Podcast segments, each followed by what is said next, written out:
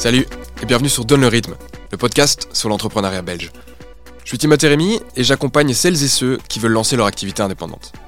À travers mes interviews, je veux comprendre les trajectoires, les succès et les défis de mes invités, mais surtout comment ils ont concrètement lancé leur activité. La Belgique est remplie d'entrepreneurs et d'entrepreneuses, des talents inspirants que je suis vraiment impatient de vous présenter. Alors bonne écoute, et il n'y a plus qu'à donner le rythme. L'idée, c'est de permettre à tout le monde de consommer de manière durable demain. Salut à tous et à toutes. Alors dans cet épisode, j'ai eu la chance d'interviewer Quentin, Quentin Labrique, qui a monté avec euh, son ami de longue date et euh, cofondateur euh, Julien de Brouwer de Barn, une chaîne de magasins bio qui offre des produits issus de l'agriculture durable. Donc déjà j'ai pris le temps avec lui de euh, définir ce que ça voulait dire durable et bio, des mots utilisés très souvent euh, mais dont on oublie quelquefois le sens ou qui sont utilisés à tort et à travers. Mais ce n'est pas tout, on va surtout euh, décortiquer comment ils ont lancé De Barn, qui sont passés de 1 à 8 magasins en seulement 7 ans, avec un, chiffre d'affaires en 2023 de, 28 millions et 190 collaborateurs et collaboratrices au sein de l'entreprise. Donc c'est une belle histoire, une belle success story qu'on essaie de décortiquer et on voit aussi euh, également les, les, challenges auxquels ils ont fait face. On va creuser pas mal leur organisation interne, la façon dont ils recrutent, les entretiens individuels qu'ils ont mis en place au sein de leur entreprise, également leur gamme de produits, qui est beaucoup plus faible finalement que je ne l'imaginais euh, comparé à d'autres euh, retailers, et enfin la consolidation du secteur, les enjeux de demain. Ce qui est chouette avec Quentin, c'est que tout revient souvent au plaisir plaisir qu'il a à, vivre son quotidien et à entreprendre. Et donc, euh, vous le verrez, euh, ça fait partie euh, pas mal de son histoire. Et puis surtout, c'est l'histoire quand même de, deux meilleurs amis qui lancent une boîte et qui ont l'air de toujours bien s'entendre après sept ans de collaboration. Voilà, j'espère que l'épisode vous plaira. Je vous souhaite une belle écoute et à bientôt. C'est parti, Quentin. Salut. Salut. Comment ça va? Très bien, et toi? Écoute, ça va bien. ça va très bien. Mais comme je te le disais, journée d'enregistrement de plusieurs épisodes. C'est la première fois que je le teste. Et c'est pas mal. En vrai, ça me met dans des chouettes conditions. Parce que là, de t'avoir en, deuxième, euh, je suis lancé, quoi. Je me, sens, je me sens bien, donc je suis content de te recevoir. Merci d'avoir accepté. Avec plaisir. Alors, Quentin, ben, on se connaît pas. On s'était vu une ou deux fois au Barn.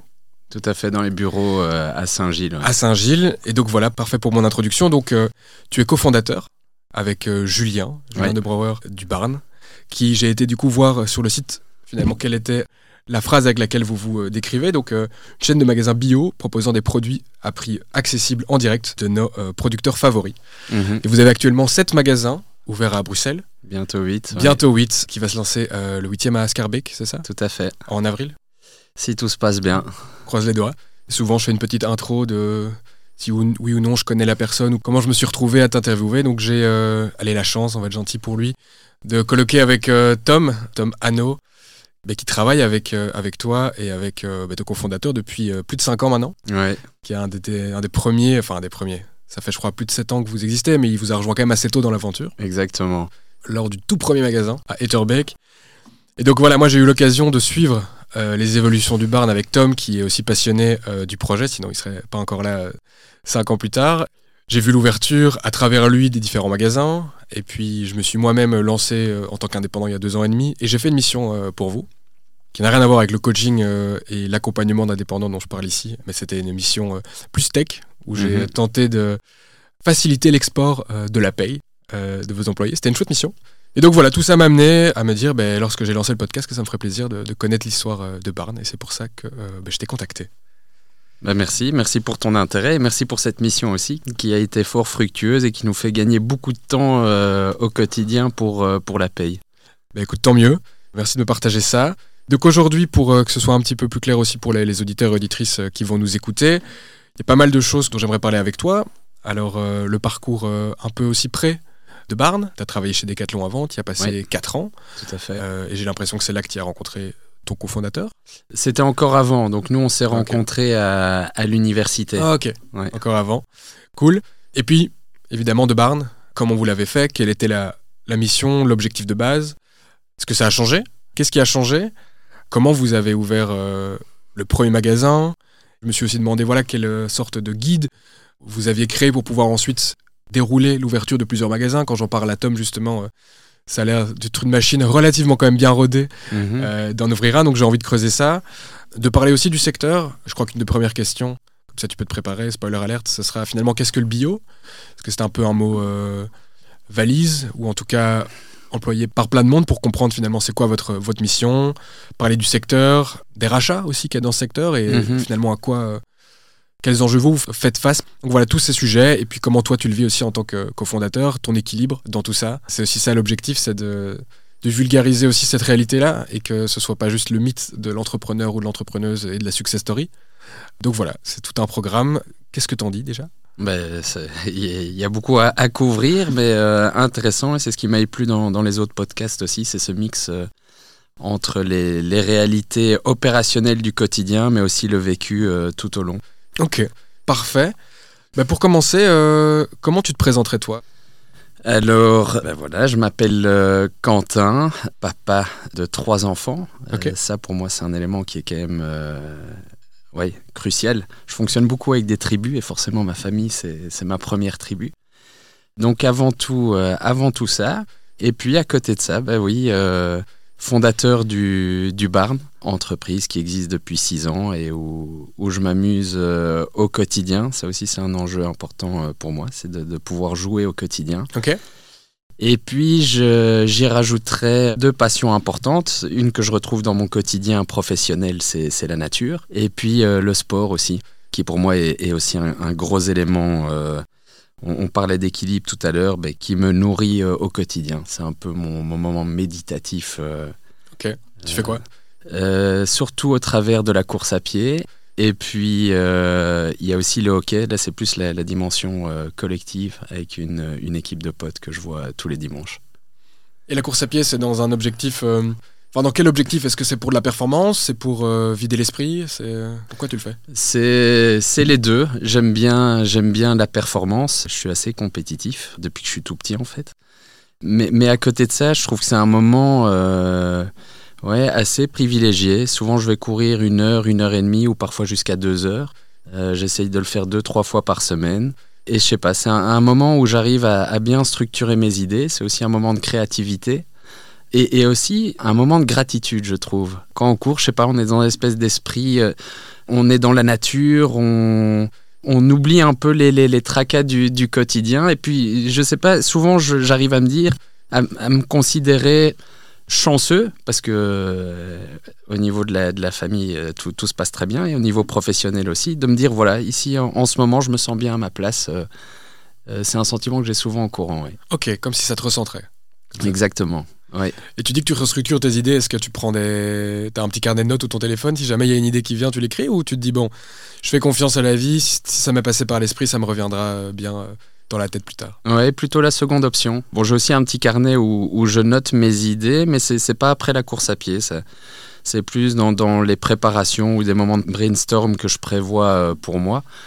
Euh, mais non, habituellement, les, les raisonnements que j'ai en course à pied, c'est un espèce de déclic et puis je, je garde ça par la suite. euh, j'ai pas besoin de le formaliser. Tu parlais du jeu, euh, en plus de la nature et du sport. euh, comment t'arrives à intégrer le, le jeu euh, chez, chez De Barn Bah, ça, c'est surtout au travers de l'entrepreneuriat. C'est surtout être confronté à des, ouais, des problématiques qu'il faut solutionner et puis de s'entourer avec des gens qui ont, qui ont cette même curiosité et cette même envie de, de créer. En fait, Euh, c'est ça qui est très chouette à, à l'entrepreneuriat, c'est que souvent, tu es devant une page blanche et puis tu dois, tu dois trouver une solution, tu dois te lancer. Enfin, c'est un peu partir à l'aventure, quoi. Donc c'est ça le jeu pour toi, c'est trouver la solution. Ouais, exactement. Et du coup, bah, ça me fait penser à, quelque chose que j'aborderai euh, durant l'épisode, aussi petit teasing. euh, c'est votre système de recrutement, que je trouve très, très fun, Mhm. euh, qui se passe. Bah, D'ailleurs, finalement, on peut en parler là-dedans, il n'y a, pas- y a, y a pas tant d'ordre que ça. Vous allez souvent à la DEPS, ou tout le temps à la DEPS. Ouais. Euh, donc la DEPS, euh, pour les euh, auditeurs et auditrices qui ne seraient pas de Bruxelles, euh, c'est un, mais il y en a surtout, il y en a, en- il y en a un peu partout en Belgique, mais il y a le centre euh, qui se retrouve euh, à l'entrée de le 411, près de Odergem. Herman de Brou, ouais, à Ouais. Odergem. Et donc, si j'ai bien compris le process que Tom m'a expliqué plusieurs fois, voilà, vous avez des petits appels, enfin des petits appels. Vous avez un premier screen au téléphone de vos candidats, et Mhm. ensuite vous les réunissez à la DEPS pour jouer à l'Ultimate Ouais. Frisbee. Exactement. Comment ça se passe? Déjà, pour, pour débuter, je dirais que le recrutement, de manière générale, pour moi, c'est l'élément le plus important au sein d'une entreprise. C'est de, de s'entourer justement des, des, bonnes personnes. Et donc ici, l'idée, c'est de recruter plutôt sur des personnalités que sur mhm. des acquis. D'ailleurs, quand tu regardes nos magasins, il y a vraiment de, de, de, tout. Il y a des directeurs et directrices qui ont des formations de kiné, des bio-ingénieurs, euh, euh, des formations en, gestion. Donc, euh, c'est pas tellement ça qu'on va regarder. Et donc l'idée, c'est de créer un environnement où les gens justement peuvent se sentir à l'aise et, se livrer.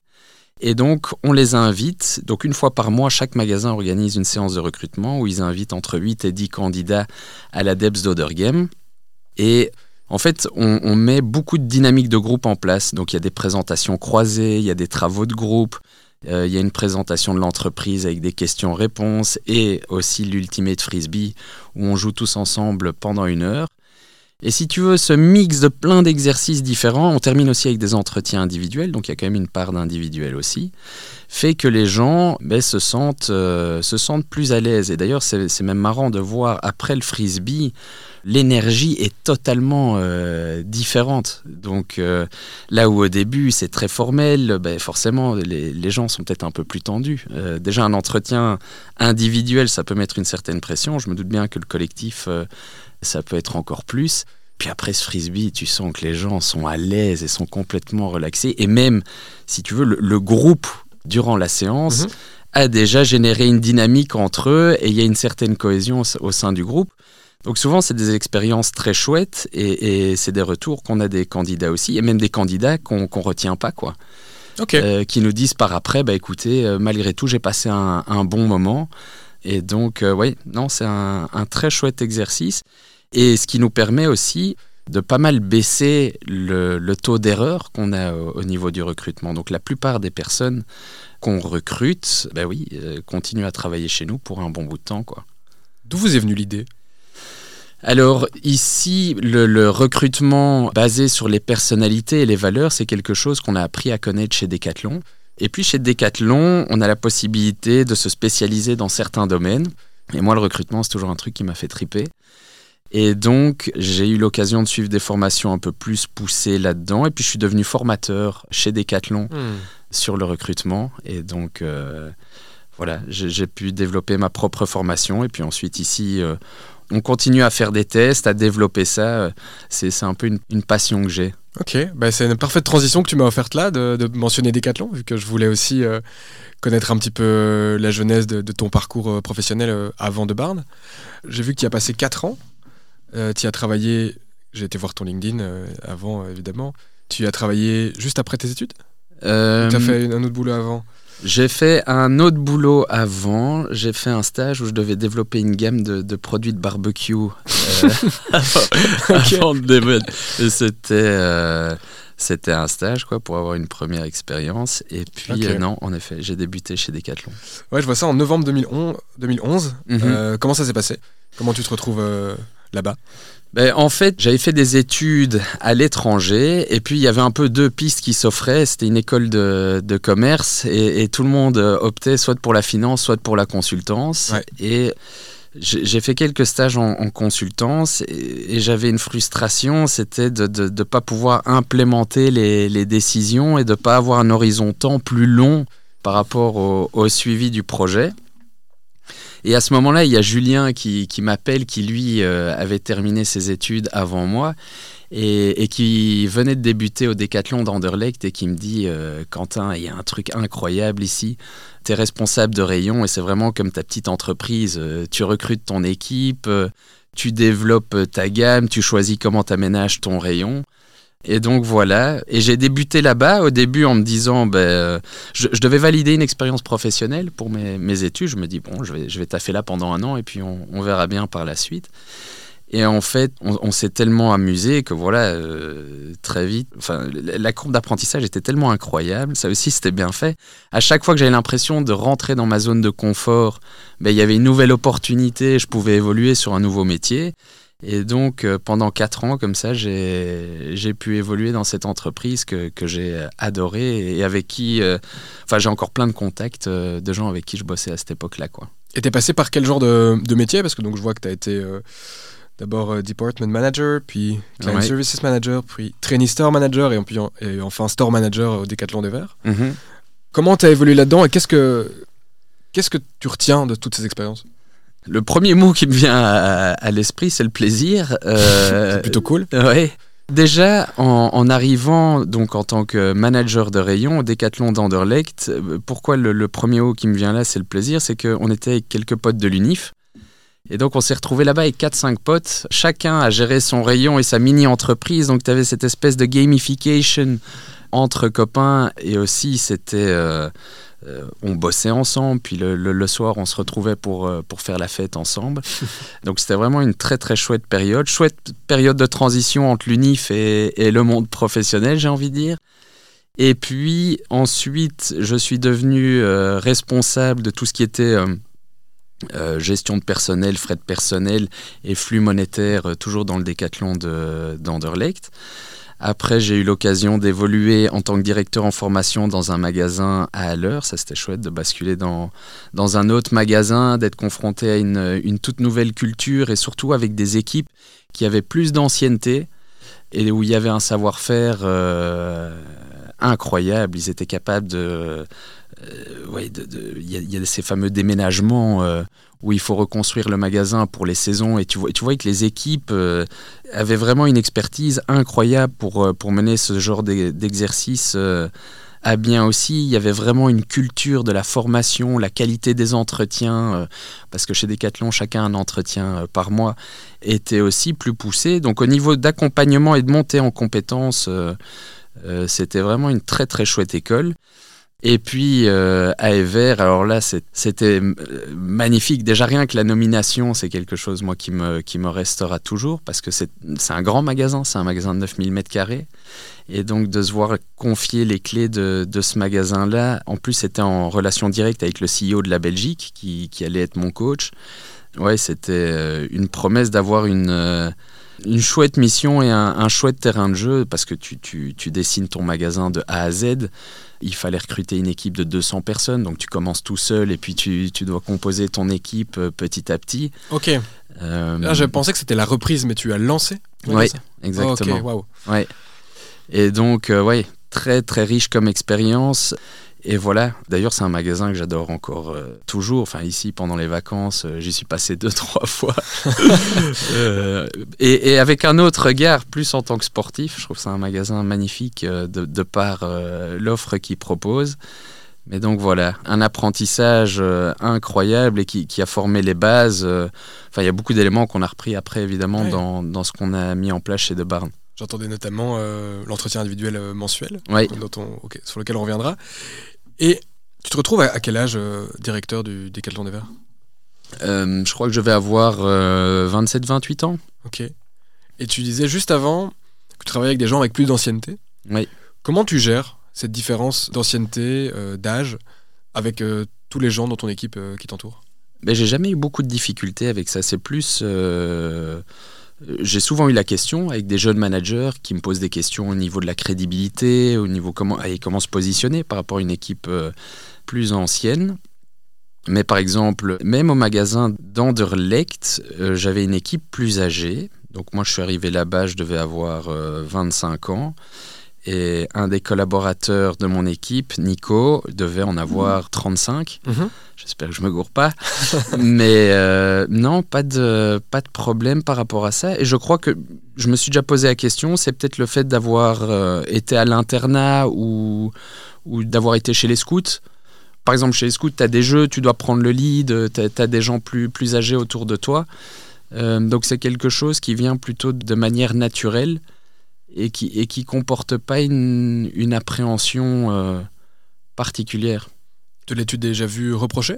Ou reprocher peut-être pas le bon terme, mais euh, des gens qui, pour qui c'était peut-être plus challengeant de leur côté? Ou c'est quelque chose que tu n'as jamais vraiment euh, vécu? Et plus challengeant de leur côté Tu veux dire euh, par rapport aux personnes âgées avec qui Oui, âgées, c'est un bon terme, des personnes qui peuvent être plus âgées, avoir un manager ou un directeur plus jeune. C'est une question voilà, innocente, je me suis pas retrouvé dans cette position-là, donc je me positionne. je Non, non, parce que euh, justement, moi, ce qui, ce qui m'intéresse, c'est c'est pas tellement de, de prendre le lead, c'est surtout de questionner, de comprendre et de, de savoir ce qu'il en est. Et on, on peut parler de la thématique de l'âge, mais de n'importe quel. Moi, je, je me laisse beaucoup guider par ma curiosité. Et donc, quand je, quand je travaille avec quelqu'un, mon premier réflexe, ça va surtout être de, de- de questionner, de comprendre, et, et plutôt de me connecter, plutôt d'abord créer un, un environnement de, de confiance, et après le reste, euh, on verra par, par la suite. Et je crois que je suis plutôt analytique, donc je préfère d'abord comprendre mon environnement avant de, avant d'agir. Ok. Qu'est-ce qui fait que tu as quitté Decathlon? Bah, surtout l'envie de- d'une fois démarrer d'une page blanche. Ça, je dirais que c'est c'est le truc le plus important. Je viens d'une famille euh, d'entrepreneurs, Hmm. donc ça, euh, c'était présent aussi, donc c'était un peu euh, autour de moi. Et en fait, au, au magasin des verres, justement, ce qui m'avait frappé, c'est que quand j'ai ouvert les portes du magasin, bah, dès le premier jour, tu avais 5000 clients qui, rentraient dedans. euh, le, concept était là, c'était acquis. Et, donc, j'étais une fois curieux de, de, me mettre euh, peut-être un peu plus en difficulté et démarrer d'une euh, d'une page blanche. C'était surtout ça. Et puis, à côté de ça, l'é- l'évolution à ce moment-là, c'était d'aller travailler peut-être au service, de- dans des bureaux, plus au contact direct euh, du client, peut-être un, un aspect manuel qui disparaîtrait aussi un peu. Euh, il faut savoir qu'en tant que directeur aussi, moi je passais des heures en magasin à, à aligner des chaussures pour avoir des bons rayons. ou des- c'est c'est quelque chose que j'adore et même ici toujours. euh, faire une, une réappro sur les fruits et légumes euh, avant une ouverture de magasin, c'est un, un plaisir que je garderai euh, toujours. Et donc voilà, oui, ce, ce- ce- ce mix entre euh, le, le- le manuel, le rapport direct aux choses, le contact avec le client, c'est quelque chose qui m'aurait manqué, je crois. Hmm. Sur le long terme, Ouais. chez Decathlon, que tu aurais finalement perdu potentiellement après Ever. Donc imaginons que tu, tu Exactement. voulais évoluer par la suite, tu serais rentré dans un, un boulot peut-être plus de stratégie, de gestion, mais beaucoup moins en contact euh, Exactement. Ok. des gens. Ouais. Tu disais que, et ça c'est chouette que tu le mentionnes, je ne l'aborde pas dans tous les épisodes, qu'est-ce qui fait que finalement euh, on devient entrepreneur? Tu disais que tu viens d'une famille d'entrepreneurs, Mhm. Euh, qu'est-ce qu'ils faisaient ou qu'est-ce qu'ils font? Les membres de ta famille qui sont entrepreneurs. Mais donc ici, c'est une boîte familiale qui s'appelle euh, Sai, et donc il y, a- il y a eu plusieurs branches. Il y a mon oncle qui s'occupait de tout ce qui était euh, barbecue, donc les barbecues, Ah, le fameux stage à l'étranger. Et puis à côté de ça, il y a une autre branche euh, plus dans tout ce qui est euh, découpe au laser métal et, et déroulage. euh, donc voilà. Ok. Et qu'est-ce qui t'a donné euh, cette fibre entrepreneuriale? Vu que tu l'as mentionné, que tu disais que tu viens d'une famille d'entrepreneurs, Mhm. quel impact ça a dans la confiance que ça te donne euh, dans l'entrepreneuriat? Je crois, euh, il y a une autre figure qui est assez importante, c'est mon grand-père, qui est un, peu un, modèle aussi pour moi là- là-dedans. Et le fait d'avoir la responsabilité finale euh, d'une entreprise, c'est quelque chose que j'ai toujours trouvé très intéressant. Et aussi le panel, tu, fais un peu de tout. Tu, fais de la RH, tu fais de la stratégie, et tu as, une liberté totale. C'est-à-dire tu peux prendre les décisions. Et ça aussi, c'est quelque chose qui, moi, me, me parle beaucoup. La liberté. C'est quelque chose qui est important pour moi. Comment ça se traduit chez Debarn, la liberté? Ben, la liberté, c'est de m'être associé avec mon meilleur pote. Donc ça veut dire que demain j'ai une idée, ben, euh, je la mets en œuvre avec, euh, avec mon meilleur ami. Je ne dois pas aller prendre ma, ma petite mallette, euh, mettre ma cravate et, et, et présenter un PowerPoint euh, à, à- à des gens qui, qui partagent peut-être pas la même vision ou qui n'ont pas les mêmes intérêts. Donc ça, c'est c'est quelque chose qui est, ouais, qui est génial. Vous connaissez depuis quand avec, euh, avec Julien? Euh, avec Julien, donc on se connaît depuis qu'on est à Namur, donc depuis la première année à, à Namur. C'est là où notre amitié a, a débuté. À l'université donc. À l'université. Et puis ce qui est intéressant aussi, c'est évidemment, c'est une chose d'avoir des, des, potes euh, avec qui bosser, mais il faut être sûr que ça, ça marche. Quoi. Mhm. Et donc là, on a eu le luxe de pouvoir bosser ensemble dans le même magasin au Décathlon d'Anderlecht. Et en fait, on voyait qu'on avait une affinité euh, dès le début. Une affinité et puis aussi une exigence. Euh, on, se retrouvait dans, dans, notre exigence. Moi, je suis assez exigeant avec moi-même. Et donc, euh, de pouvoir travailler en, totale confiance avec quelqu'un comme ça qui partage cette exigence aussi, c'est un des, des, fondements, je crois, du, qui, qui, fait que notre relation fonctionne aussi bien. Quoi. Ça se traduit comment euh, d'être exigeant avec toi-même?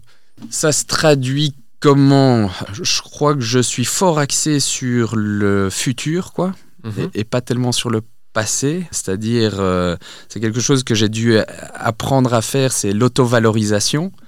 Dès que quelque chose était fait, je me dis, ok, mais quelle est la prochaine étape? Qu'est-ce que je peux améliorer? Plutôt que se satisfaire de ce qui est déjà mis en place. C'est une différence de se satisfaire et juste de prendre le temps de se féliciter. Parce qu'on peut complètement se féliciter et puis reconnaître que ça peut être amélioré et me prendre de l'énergie pour l'améliorer. Exactement. prendre le temps de reconnaître que ce qu'on a fait est une, une victoire en soi, euh, c'est aussi important pour l'évolution. Exactement.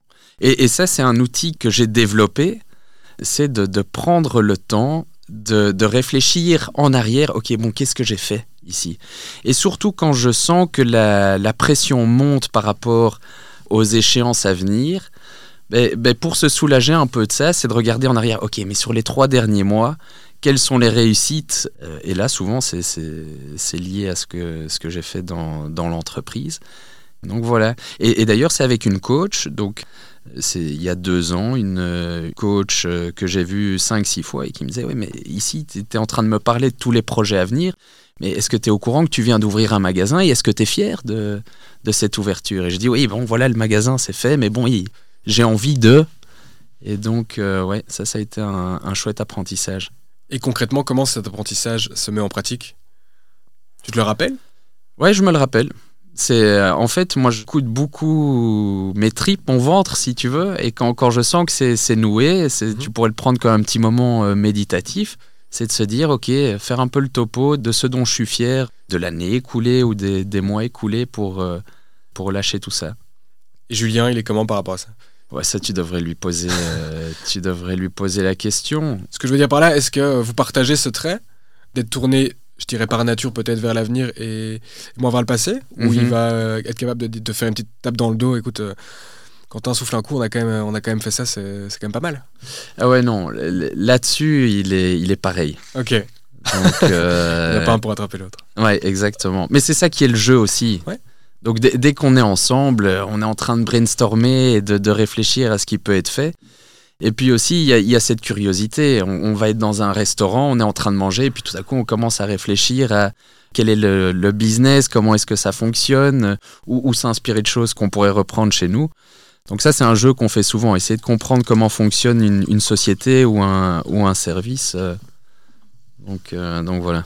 Du coup, super match chez Decathlon. Mhm. Tu réalises qu'en plus d'être ton meilleur pote, euh, vous partagez une manière de fonctionner, qu'il y a une certaine affinité, que ça fonctionne. Mhm. La liberté est importante pour toi. Ouais. Tu veux commencer d'une page blanche.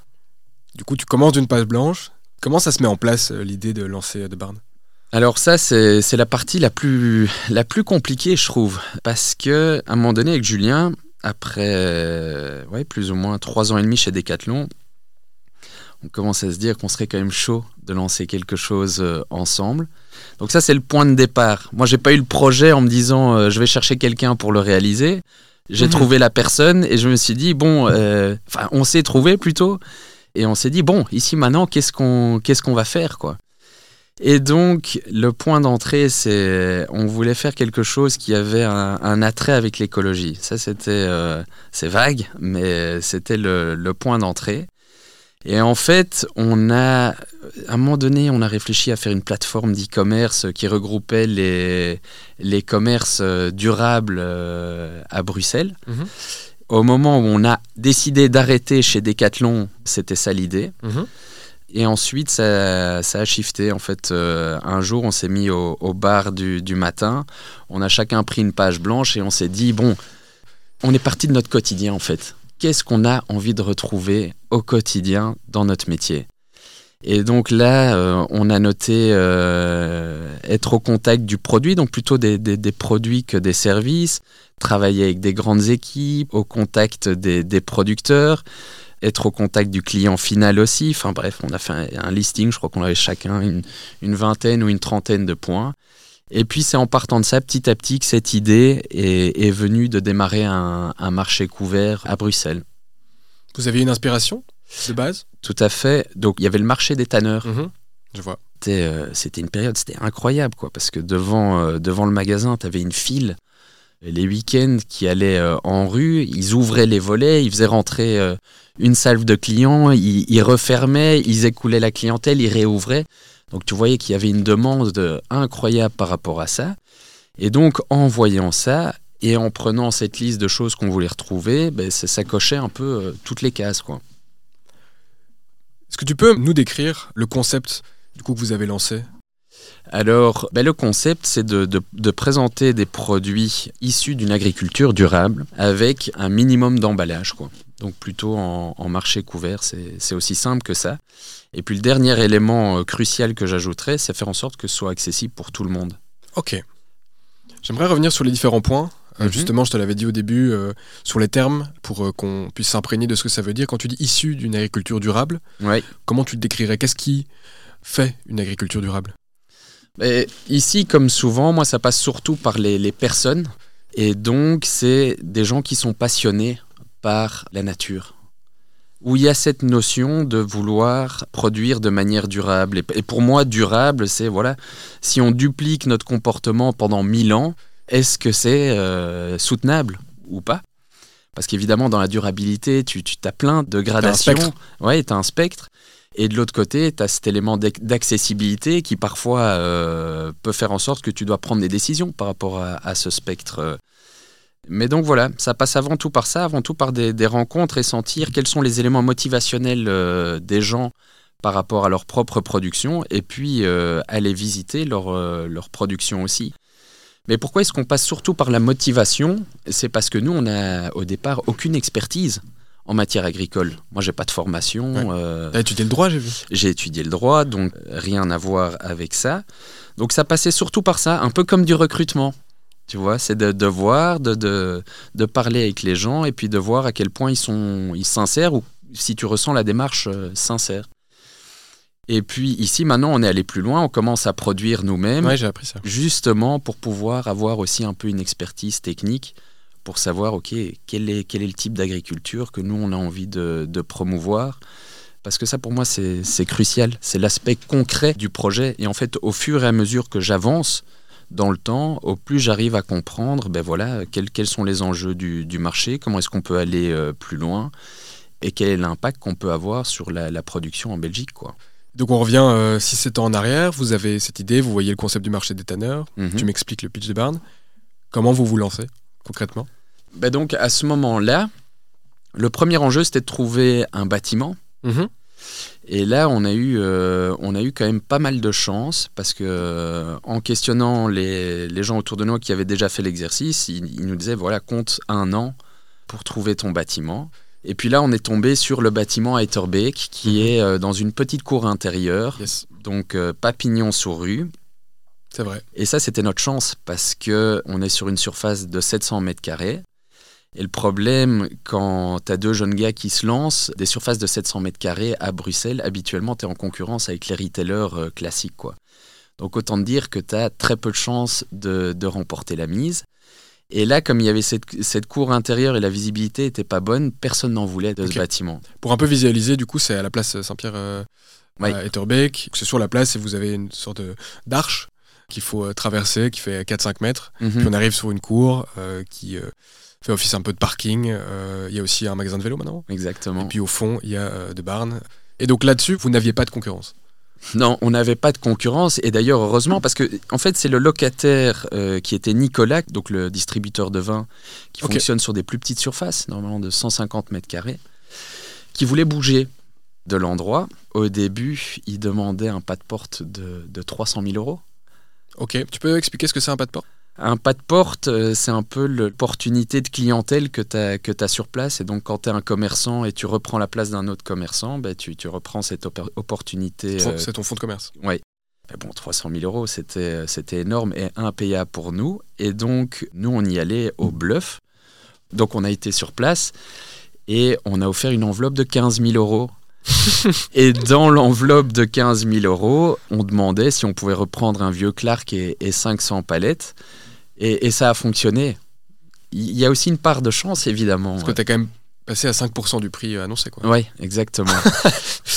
Personne n'en voulait cet élément-là parce que d'un autre côté, il n'arrivait pas à le, vendre son fonds de commerce. Oui. Comme quoi, n'hésitez jamais à négocier. Mhm, exactement. exactement. Ça, c'est bien à retenir. Euh, et donc, continue, ouais on trouve ce bâtiment. Et alors, la, prochaine étape, c'est euh, évidemment d'avoir un assortiment. Mhm. Et donc, euh, il faut remplir ton magasin. Et là, on a l'avantage d'avoir un troisième actionnaire qui est pas actif dans la société, mais qui lui euh, connaît bien le, domaine du bio, qui travaillait chez, chez un distributeur interbio avec qui on travaille, on travaille encore toujours et euh, qui m'a donné des conseils sur les bons fournisseurs. Moi, de mon côté, j'ai fait ma recherche aussi. Et donc, pendant trois mois, j'ai rencontré euh, un nombre incalculable de, fournisseurs et, fait des, interviews, été visiter des projets. Et donc, en, trois mois de temps, j'ai pu euh, développer la gamme. Et puis, avec ça, ben, on a pu voir aussi quel est notre positionnement prix parce qu'on on avait fait notre plan financier. Je dirais que ça, c'est un peu notre, euh, notre force. On l'a appris chez Decathlon, mais on l'a de manière naturelle. On aime bien chiffrer les choses, mhm. euh, ce qui nous a permis aussi d'obtenir un crédit à la banque euh, assez facilement. Pour la petite histoire, Julien et moi, on a chacun mis 30 000 euros. C'est ça que j'allais te demander. Oui, au début. Ok, donc c'est vrai que c'est un investissement de base assez, assez limité finalement pour ah un tel projet. Donc 30 000 chacun. le troisième, et tu me disais, il est agriculteur ou distributeur J'ai pas. Alors, il est euh, agriculteur et il travaillait chez un distributeur aussi. Donc les, deux mots ont été cités. Il a mis également des billes dedans? Oui, donc lui, il a mis. Donc Julien et moi, on a mis euh, chacun 30 000 euros et lui a mis 15 euh, 000 euros.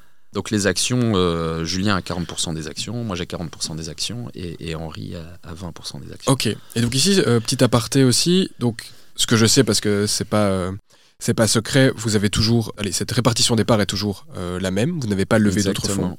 Ouais. Donc vous êtes parti, euh, comme on dit en anglais, sur euh, du bootstrap, donc les, fonds propres. Ce choix-là, c'est un choix en général, il y a toujours des avantages et des inconvénients dans les deux. Mhm. L'avantage, tu parlais beaucoup de liberté Exactement. au début, de décider avec ton meilleur pote de comment tu fais évoluer l'entreprise. Et donc ça, c'est sûr que dans ce cas de figure-là de, de, fonds propres, eh bien, tu as la main pour décider de la direction dans laquelle va ton entreprise.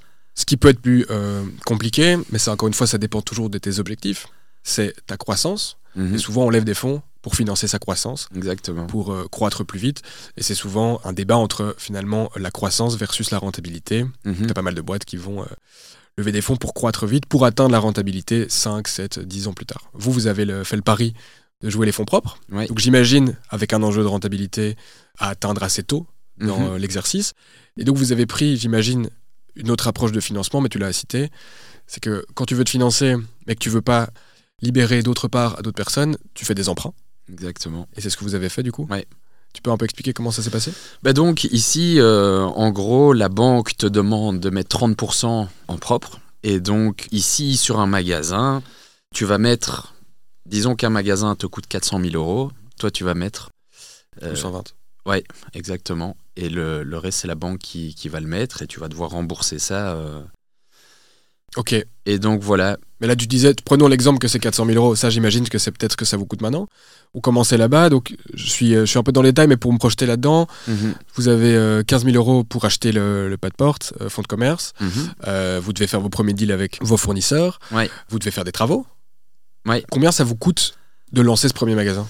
Là, je crois que ça nous a coûté les, les, travaux. Bon, ici maintenant, les travaux, quand on rentre dans un bâtiment, ça nous coûte au minimum 100 000 balles. Euh, je crois que sur le premier magasin, la facture, elle était de 36 000 euros. Ah ouais, quand même. Vous avez réussi à. Donc ouais, on a on a retourné euh, chaque euro. D'ailleurs, euh, c'est là où on a commencé. J'avais contacté quelqu'un avec qui j'avais travaillé chez Decathlon, on a commencé à confectionner nos propres meubles avec, euh, avec des matériaux réutilisés. Donc on a, on a vraiment bricolé notre premier magasin, mais d'ailleurs on continue à bricoler nos magasins. Hein. Mais donc oui, c'était ça. Et puis alors, le gros avantage, c'est qu'on ne devait pas payer notre stock.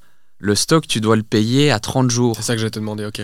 Et donc, euh, sans ça, euh, on n'aurait pas su, su se lancer. Donc le Prends ce challenge, pari-là, quoi. Ouais, tu prends ce pari-là. Le challenge, c'est euh, fais en sorte que tu vendes ta marchandise. Et en fait, nous, on avait calculé que, euh, allez, pendant, pendant deux mois, on pouvait avoir beaucoup de pertes, parce que ça, c'est autre chose aussi. hein. C'est en matière d'alimentaire, ton argent part en fumée devant tes yeux si tu n'arrives pas à vendre ce que tu as en magasin. Le plus grand pari chez nous, c'est que sur les fruits et légumes, c'est 200 mètres carrés de fruits et légumes.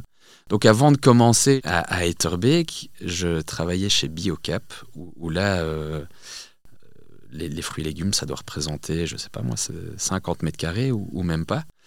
Et quand j'expliquais qu'on allait faire des fruits et légumes sur 200 mètres carrés, il me demandait, voilà, est-ce que tu es bien sûr de, de vouloir faire ça? Est-ce est-ce que tu es conscient des volumes qu'il faut pouvoir faire à, à ce moment-là? Donc, ce qui est intéressant, c'est que tu as testé le boulot dans un autre cadre avant de lancer. Exactement. Ok. Vous l'avez fait à deux? Non, solo. euh, oui, Julien l'a fait dans, dans un autre magasin euh, aussi, oui. Je prends le temps parce que je trouve ça très intéressant de, allez, de clarifier ce processus parce qu'on pourrait se contenter de voilà, on s'est rencontré avec, euh, enfin avec mon pote, on a lancé ce projet, on a chacun mis de l'argent, on a ouvert notre premier maga- magasin et c'est réglé. Ça m'intéresse de voir euh, les galères aussi un petit peu. Donc euh, tu te projettes, tu te dis, bah, ça c'est quand même, je pense quand même une réflexion pas bête de dire, bah, on va tester ce que ça représente, comprendre euh, le modèle, comprendre la clientèle, comprendre les enjeux parce que j'imagine quand tu discutes chez Biocap, tu comprends les, les, les challenges de, de ton employeur. C'était quoi comme challenge que eux vivaient? Mais, par exemple, quand j'allais là, ça me permettait aussi un peu de, de comprendre tous les process opérationnels, les changements de prix, euh, les réceptions, les, les- la gestion d'un comptoir fromage. Parce que faire de la mise en rayon, c'est une chose, mais après, euh, travailler à un comptoir fromage, c'est pas, c'est pas donné à tout le monde dès, dès- dès le premier jour. Aussi les installations qui étaient nécessaires, euh, les chambres froides, quels produits tu conserves où, quelles sont les températures qu'il faut pouvoir garantir. Donc, euh, plein d'aspects euh, techniques. Après, sur le, le plan financier, l'avantage chez Decathlon, c'est que nous, tous les mois, on avait un compte d'exploitation. Donc, c'est-à-dire un compte qui reprend tes rentrées et ensuite toute ta structure de frais. Ouais. Et donc, ça, c'est un exercice qui nous a permis de faire la même chose pour le magasin, euh, notre premier magasin. Et donc, si tu veux, toutes les lignes de frais d'un magasin, on les avait déjà. Maintenant, c'était à nous de les remplir en allant faire des suppositions sur, euh, sur le marché. Et donc, je dirais qu'une des lignes les plus importantes et les plus difficiles, c'est la première ligne, c'est ton chiffre d'affaires. Et donc là, on a été devant des magasins où on a compté le nombre de clients qui, qui rentraient.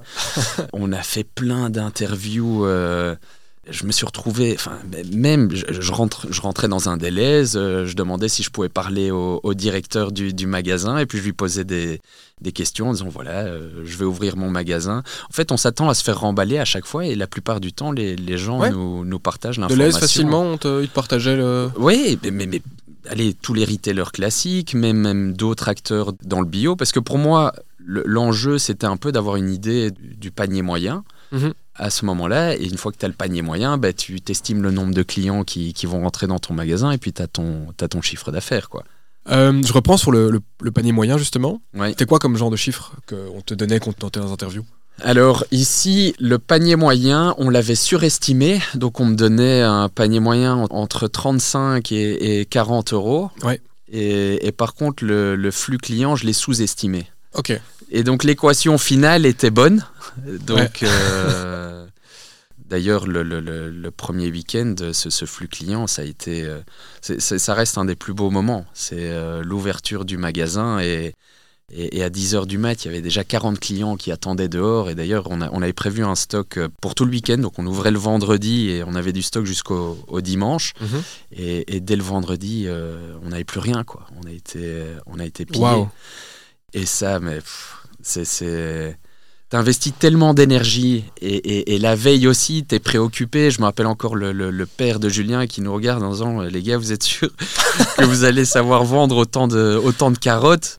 Et En fait, il le demandait même à Henri, tu vois, il n'osait pas nous poser la question. Henri étant le troisième. le troisième, euh, est-ce que tu es sûr qu'ils vont réussir à, à- à vendre tout ça? Donc, tu as, quand même une, une bonne appréhension avant, avant ce jour-là.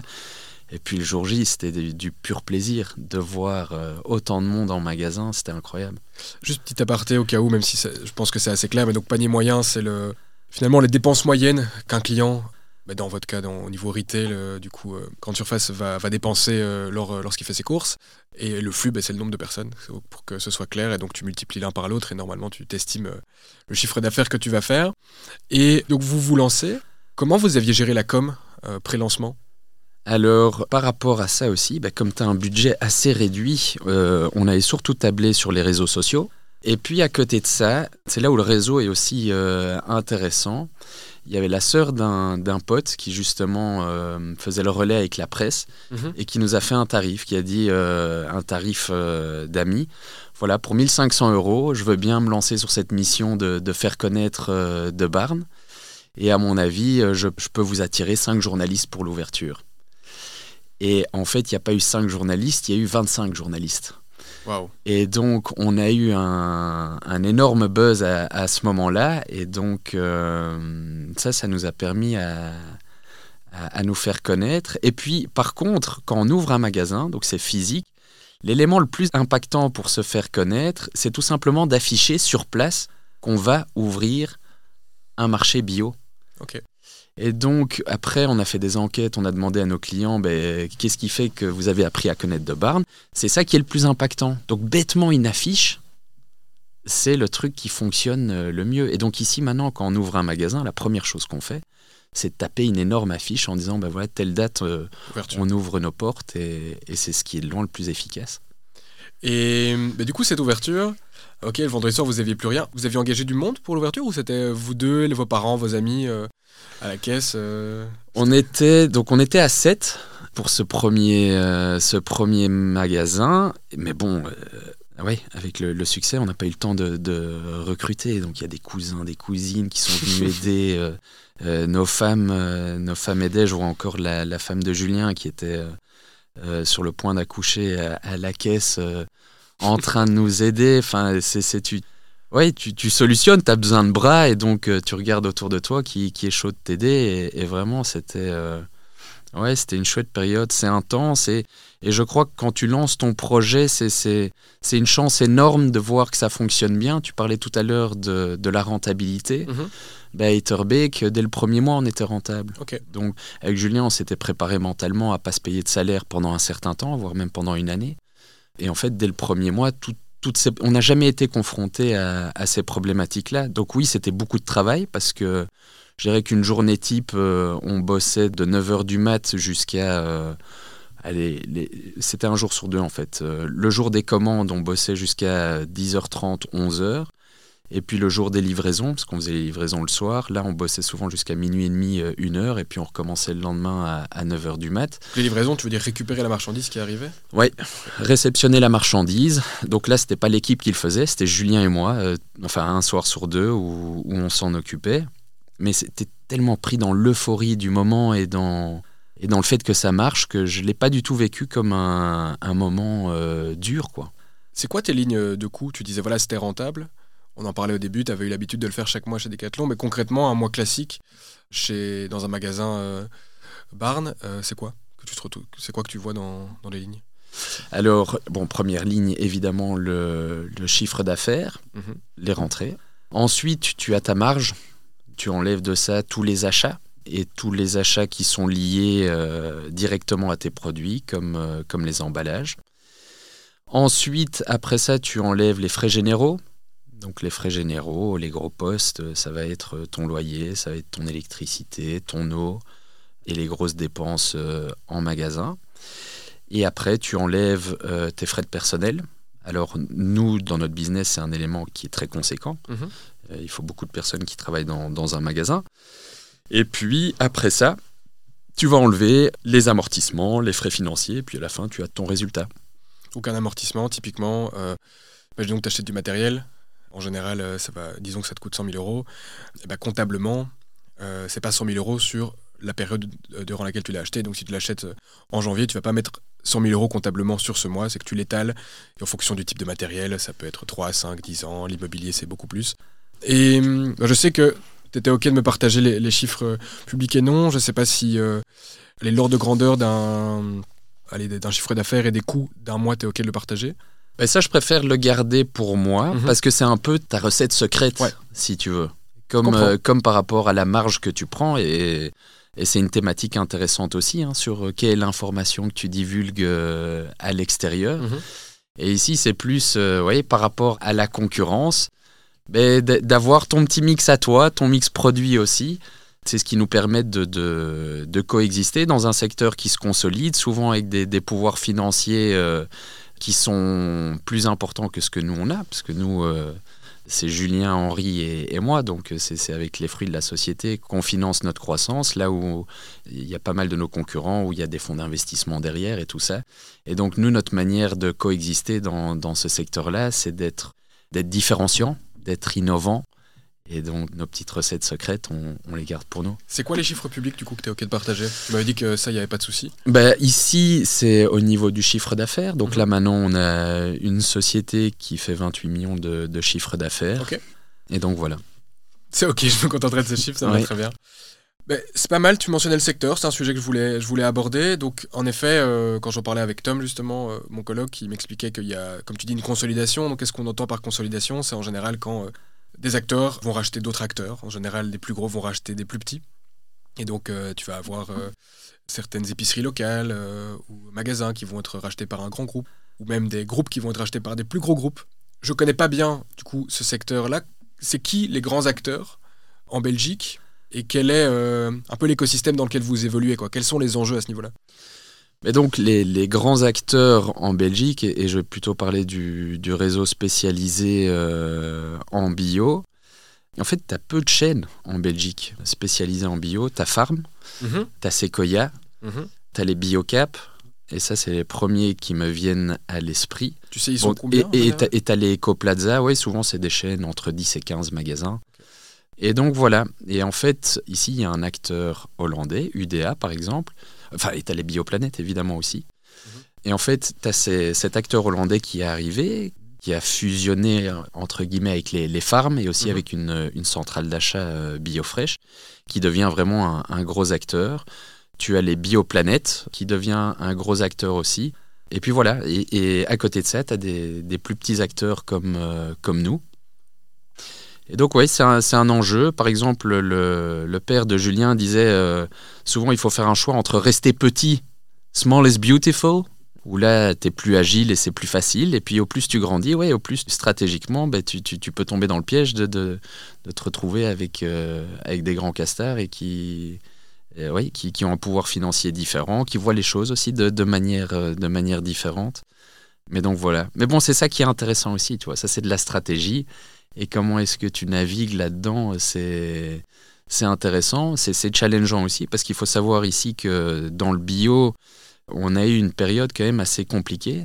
Je dirais que jusqu'à 2019, euh, chaque année, c'était un secteur qui, qui grandissait euh, avec des chiffres, enfin des croissances à, double chiffre euh, chaque année. Donc vraiment un secteur très porteur. Ensuite, le début du Covid, ça a même été un, un accélérateur. Et puis, tout à coup, en sortant du Covid, avec la crise du pouvoir d'achat et la crise énergétique, il y a une baisse de consommation euh, générale. Et donc ça, ça a mis pas mal d'acteurs en difficulté. Et c'est là où tu as eu des, consolidations, donc c'est-à-dire des, entreprises avec un, pouvoir financier important, mais qui ont vu des opportunités et qui ont pu euh, racheter des entreprises à un moment où c'était plus compliqué pour, pour eux. Comment vous avez géré euh, cette crise, vous? Quels ont été les impacts concrètement pour le personnel, pour vos, vos, systèmes opérationnels? Ben, Je dois dire que, de nouveau, moi, le premier, là, le premier mot qui me vient à l'esprit, ça, peut paraître très bizarre, mais c'est de l'excitation, parce que c'est mille choses qu'il faut solutionner, quoi. Et ça nous a tellement réconforté par rapport non seulement au business qu'on avait, parce que ici, c'est aussi un élément pour c'est pour ça qu'on veut garder cet actionnariat-là. Ça va beaucoup plus loin pour nous que, que simplement une entreprise. C'est vraiment avoir un, impact euh, sur la société. Et donc il y a plein d'autres éléments autres que financiers qui comptent pour nous. Et donc de voir que le client continue à nous suivre là-dedans. Parce que par exemple sur les, filières, donc c'est-à-dire les producteurs avec qui on travaille, nous on veut, on veut pas faire de concessions. Et donc à un moment donné, quand euh, tu avais cette pression parce que les clients venaient moins en magasin. Bon, à Bruxelles, on était un peu plus épargné par rapport au reste de la Belgique. Mais euh, en tant qu'entreprise, la tentation pourrait être grande d'aller acheter tes produits moins chers ailleurs, plus loin, euh, avec des conditions de travail peut-être qui sont moins transparentes. C'est quelque chose qu'on ne fera jamais. Si, mon entreprise n'a pas de sens, mon, travail n'a pas de sens pour moi. Donc la, la, vie de mon entreprise passera jamais devant mes valeurs, quoi. Et donc le fait de voir que le client, parce qu'on a perdu très peu de, clientèle, on a réussi à maintenir notre, euh, notre chiffre d'affaires euh, en 2021 et 2022. Et en 2023, on fait même 30% euh, de croissance. Donc, ça a repris. On a une super année derrière, derrière le dos. Et, le fait de voir on a, un positionnement prix très accessible, mais qu'à côté de ça, il valorise aussi énormément le vrac, donc le fait de, travailler sans emballage, où il valorise aussi énormément le lien avec les producteurs. Ça, pour moi, c'est la barre qui me, parle le plus dans les reportings des enquêtes clients. C'est est-ce que les clients nous, suivent dans cette démarche-là? Et je crois que c'est le cas. Et, et qu'est-ce qui nous a rendu résilients C'est que à côté de ce prix et de cette qualité, sur laquelle on a toujours été très fort, il y a plein d'autres éléments qui sont valorisés par le client. Ok. Ici, je trouve ça parce que moi je le connais le magasin, mais on peut-être projeté pour les gens qui connaissent pas. Donc on s'imagine un magasin euh, du coup avec euh, une déco en bois. Euh, assez simple, avec des allées ouais, relativement grandes. Et ensuite, on a moi, je vois toujours comme plus ou moins trois zones. On a le frais, le fruit et légumes, quoi. Exactement. On a le fromage. Ouais. Et puis on a le vrac. Ouais. C'est ça, plus ou moins? Exactement. Donc tu rentres sur les fruits et légumes, sur 200 mètres carrés. Donc ça, c'est la moitié de la surface commerciale du magasin. Ensuite, tu as le friboule, ça c'est fromage, boulangerie et, produits laitiers. Et puis, tu as le vrac, où là, c'est vraiment des, grands fûts de 60 litres dans lesquels tu viens piocher et, faire tes courses en vrac. Quoi. Ce qui m'intéresse de creuser là, c'est d'en parler de cette filière. Donc, euh, j'ai eu la chance d'avoir un peu ces insights par, euh, par Tom, encore une fois, merci à lui. C'est euh, le nombre de références que vous avez. Mhm. C'était OK qu'on en parle. Bien sûr. Il m'avait dit que voilà, vous aviez Déjà, il y a ce concept que nous, on, en rigolait plus à la colloque parce que c'était un besoin, un produit, mais il nous a répété tellement de fois que du coup, on en rigolait. Mais vous avez donc euh, moins de 500 références, c'est possible? Alors ici, maintenant, on sera un peu plus. Je crois qu'on sera à 650 références, mais on a très très peu de références. Ouais, et donc ça aussi, donc c'est quoi une référence? Une référence, c'est un produit spécifique, genre une banane, c'est... Euh, une référence. Une référence, tout simplement. Une moutarde, ça va être une référence. Si tu avais deux moutardes, euh, ce serait deux références, mais vu qu'un besoin, un produit, vous n'avez qu'une moutarde. Exactement. Je crois qu'ici, c'est important de, parler en ordre de grandeur par rapport à d'autres magasins. Parce qu'on mhm. pourrait dire 650, c'est beaucoup. Ce qu'il me disait, c'est que pour d'autres magasins bio, on tourne par exemple autour de 2000, 2500. Je crois que j'ai des ordres de grandeur pour les auditeurs et auditrices. Je ne prétends pas avoir euh, vérifié toutes ces sources-là avec euh, ces chiffres-là, donc je ne peux mhm. pas le dire, mais c'est important plus pour avoir l'idée. Comparé même à des grosses anciennes où tu vas te retrouver avec euh, des 50 000 ou plusieurs dizaines de milliers dans un magasin. Donc on est quand même sur un ratio bah, limite de 1 sur 100 comparé à une énorme enseigne comme un Deleuze ou Carrefour. Bah, j'imagine que ça, ça, ça fait partie de votre recette, c'est un des éléments, mhm. mais j'imagine que c'est un élément euh, qui est en tout cas un élément différenciant qui fait que ça fonctionne. Exactement. Et en fait, c'est ça. Nous, l'idée, on se concentre sur des produits qui font euh, des gros volumes. Et c'est ce qui nous permet de prendre peu de marge. En fait, l'effort au niveau des prix, c'est avant tout euh, nous qui le faisons. Et donc, dans la sélection des produits, et c'est là-dessus où il faut bien coacher les équipes qui font rentrer les produits, les gars, quand il y a un produit qui rentre, est-ce que c'est un produit qui a un besoin récurrent et qui va se vendre beaucoup? Parce que nous, l'idée, c'est de prendre peu de marge. Et donc, on n'a que des produits comme ça. Et c'est ça notre modèle. Aussi, très peu de produits euh, retravaillés. Donc, si toi, tu fais tes courses et tu, tu cuisines par toi-même, tu verras que ton budget euh, en alimentation, il va chuter, mais de manière violente, quoi. Donc, euh, donc voilà, ouais, ça c'est un peu une, euh, une recette qui, qui, fonctionne bien et qui nous permet de coexister avec des plus grands acteurs. Je l'avais dit au début, on a parlé durable. Est-ce que tu peux me dire ce que ça veut dire pour toi euh, bio aussi? Mhm.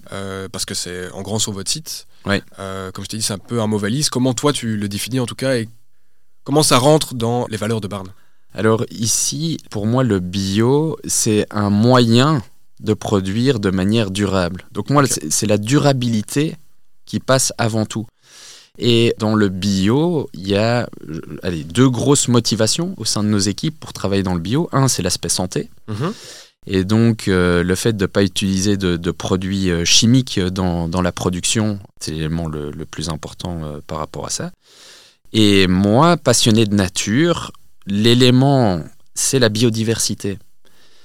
Et donc là aussi, le fait de ne pas utiliser de, de, produits chimiques, en fait, la philosophie en bio, c'est tu respectes ton sol, donc tu nourris le sol, tu le retravailles pas trop pour que lui nourrisse la plante. Et en fait, dans le conventionnel, qu'est-ce qui se passe? Ben, C'est que ces sols euh, sont malmenés et si tu veux, on y apporte plein de substrats pour pouvoir nourrir la plante euh, directement. Très bien. Là-dessus, en termes de, filière d'achat, comment vous vous apprévisionnez? Tom expliquait que vous avez, il va être content, je l'ai cité beaucoup de fois, mix entre des grossistes oui. et aussi des euh, fournisseurs en direct. Comment ça s'articule chez vous? Alors ici, pourquoi est-ce qu'on ne travaille pas en direct à chaque fois? C'est aussi dans un, souci d'efficience. Donc c'est-à-dire, l'avantage quand tu travailles avec un grossiste, c'est que en gros c'est un entrepôt aux, alentours de Bruxelles mhm. où les producteurs viennent déposer leurs produits et ensuite ils sont achalandés dans un camion qui arrive directement chez toi. Donc par exemple, si dans ton camion tu as euh, des produits de 10 producteurs différents, c'est 10 fois plus efficace que de devoir faire 10 euh, livraisons. Surtout que nous, au quotidien, une fois que tu ouvres tes portes du magasin, ben, tu es occupé avec ton client. Et donc, si dans tes opérations, toutes les heures, tu dois refaire un déchargement, c'est quelque chose qui est absolument pas, pas efficace. Donc voilà, on travaille avec euh, des grossistes pour ça. Mais d'ailleurs, il y a pas mal de nos grossistes qui ont la double casquette, qui sont producteurs et grossistes en fait. Oh, ok. Et par contre, notre travail de recherche par rapport aux filières ne s'arrête pas aux grossistes. C'est-à-dire, on lui demande d'aller visiter les projets euh, directement. Ok. Euh, vous allez faire des visites. Ah oui, exactement. Et l'idée, c'est aussi d'offrir la possibilité à l'ensemble de nos équipes d'aller faire ces visites. Donc chaque année, on fait euh, une cinquantaine de visites producteurs avec l'ensemble des équipes du Barn. D'où viennent vos produits en général, géographiquement parlant? Alors nos produits, je dirais qu'il y en a. La, majeure partie des produits viennent euh, de la région autour de euh, Jean Blou. Euh, sur les fruits et légumes, il y a une énorme partie qui, vient de là. Sur les fruits et légumes, donc tous les produits de saison, quand ils sont disponibles en Belgique, on les prend en Belgique. Et puis pour le reste, on se fournit que en Europe. Donc ça aussi, c'est un, un choix très tranché. On ne va pas chercher des produits ailleurs. Il y a juste Trois exceptions, c'est la banane, le curcuma et le gingembre. Et pourquoi est-ce que ça, on l'a encore dans notre assortiment? Ben, C'est tout simplement, ça fait partie d'un des basiques. Et si on ne l'aurait pas en magasin, on, perdrait euh, une clientèle euh, énorme.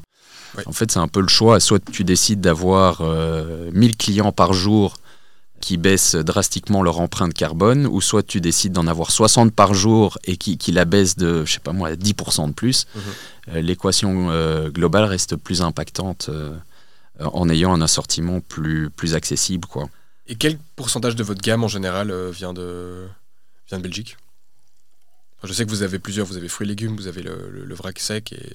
Ben, le chiffre exact, euh, je ne l'ai pas. En tout cas, sur les fruits et légumes, c'est omniprésent. Sur tout ce qui est produits laitiers aussi, mhm. c'est principalement de Belgique. Et là, je crois que tu seras sur des ratios ouais, euh, euh, aux alentours de 70%, je dirais.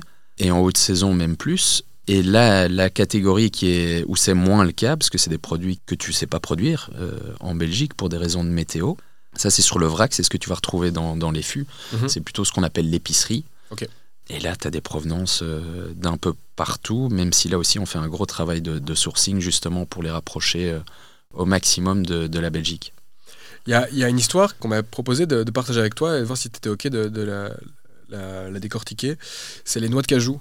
C'est vrai mhm. que ça a été aussi un. Enfin, il y a eu tout un débat autour de ça. Moi, je n'ai pas euh, plus approfondi, à part me, renseigner un petit peu sur la production, que je vois qu'il peut être euh, créer des problèmes euh, de santé potentiellement pour les personnes qui vont le récolter et la, la, produire.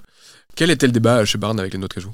Mais donc, ici, on avait un fournisseur par l'intermédiaire d'un grossiste. Donc, le producteur était au Vietnam.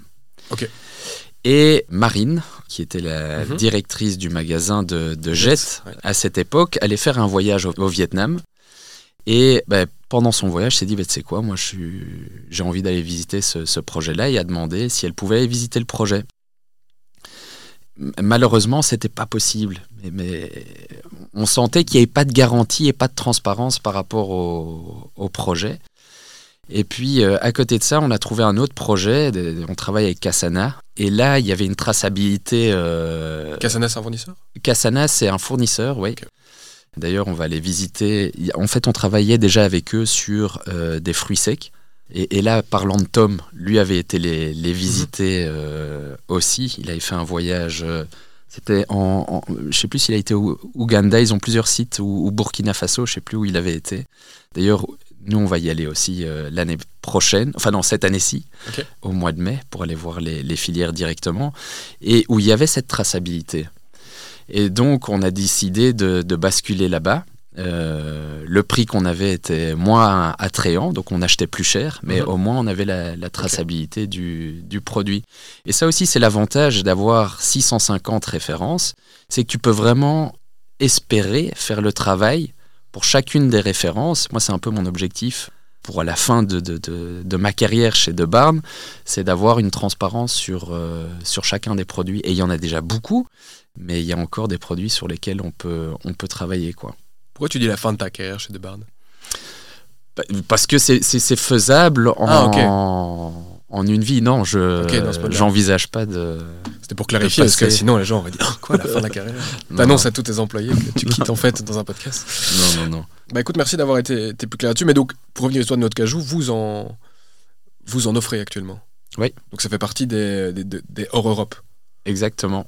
Mais c'est pour ça que je te dis sur la partie épicerie, la maj... enfin il y a une bonne partie des produits qui viennent. euh, Ah oui, c'est ça. C'est pour, Ailleurs de- Je m'étais resté, resté bloqué pardon, sur la liste des trois.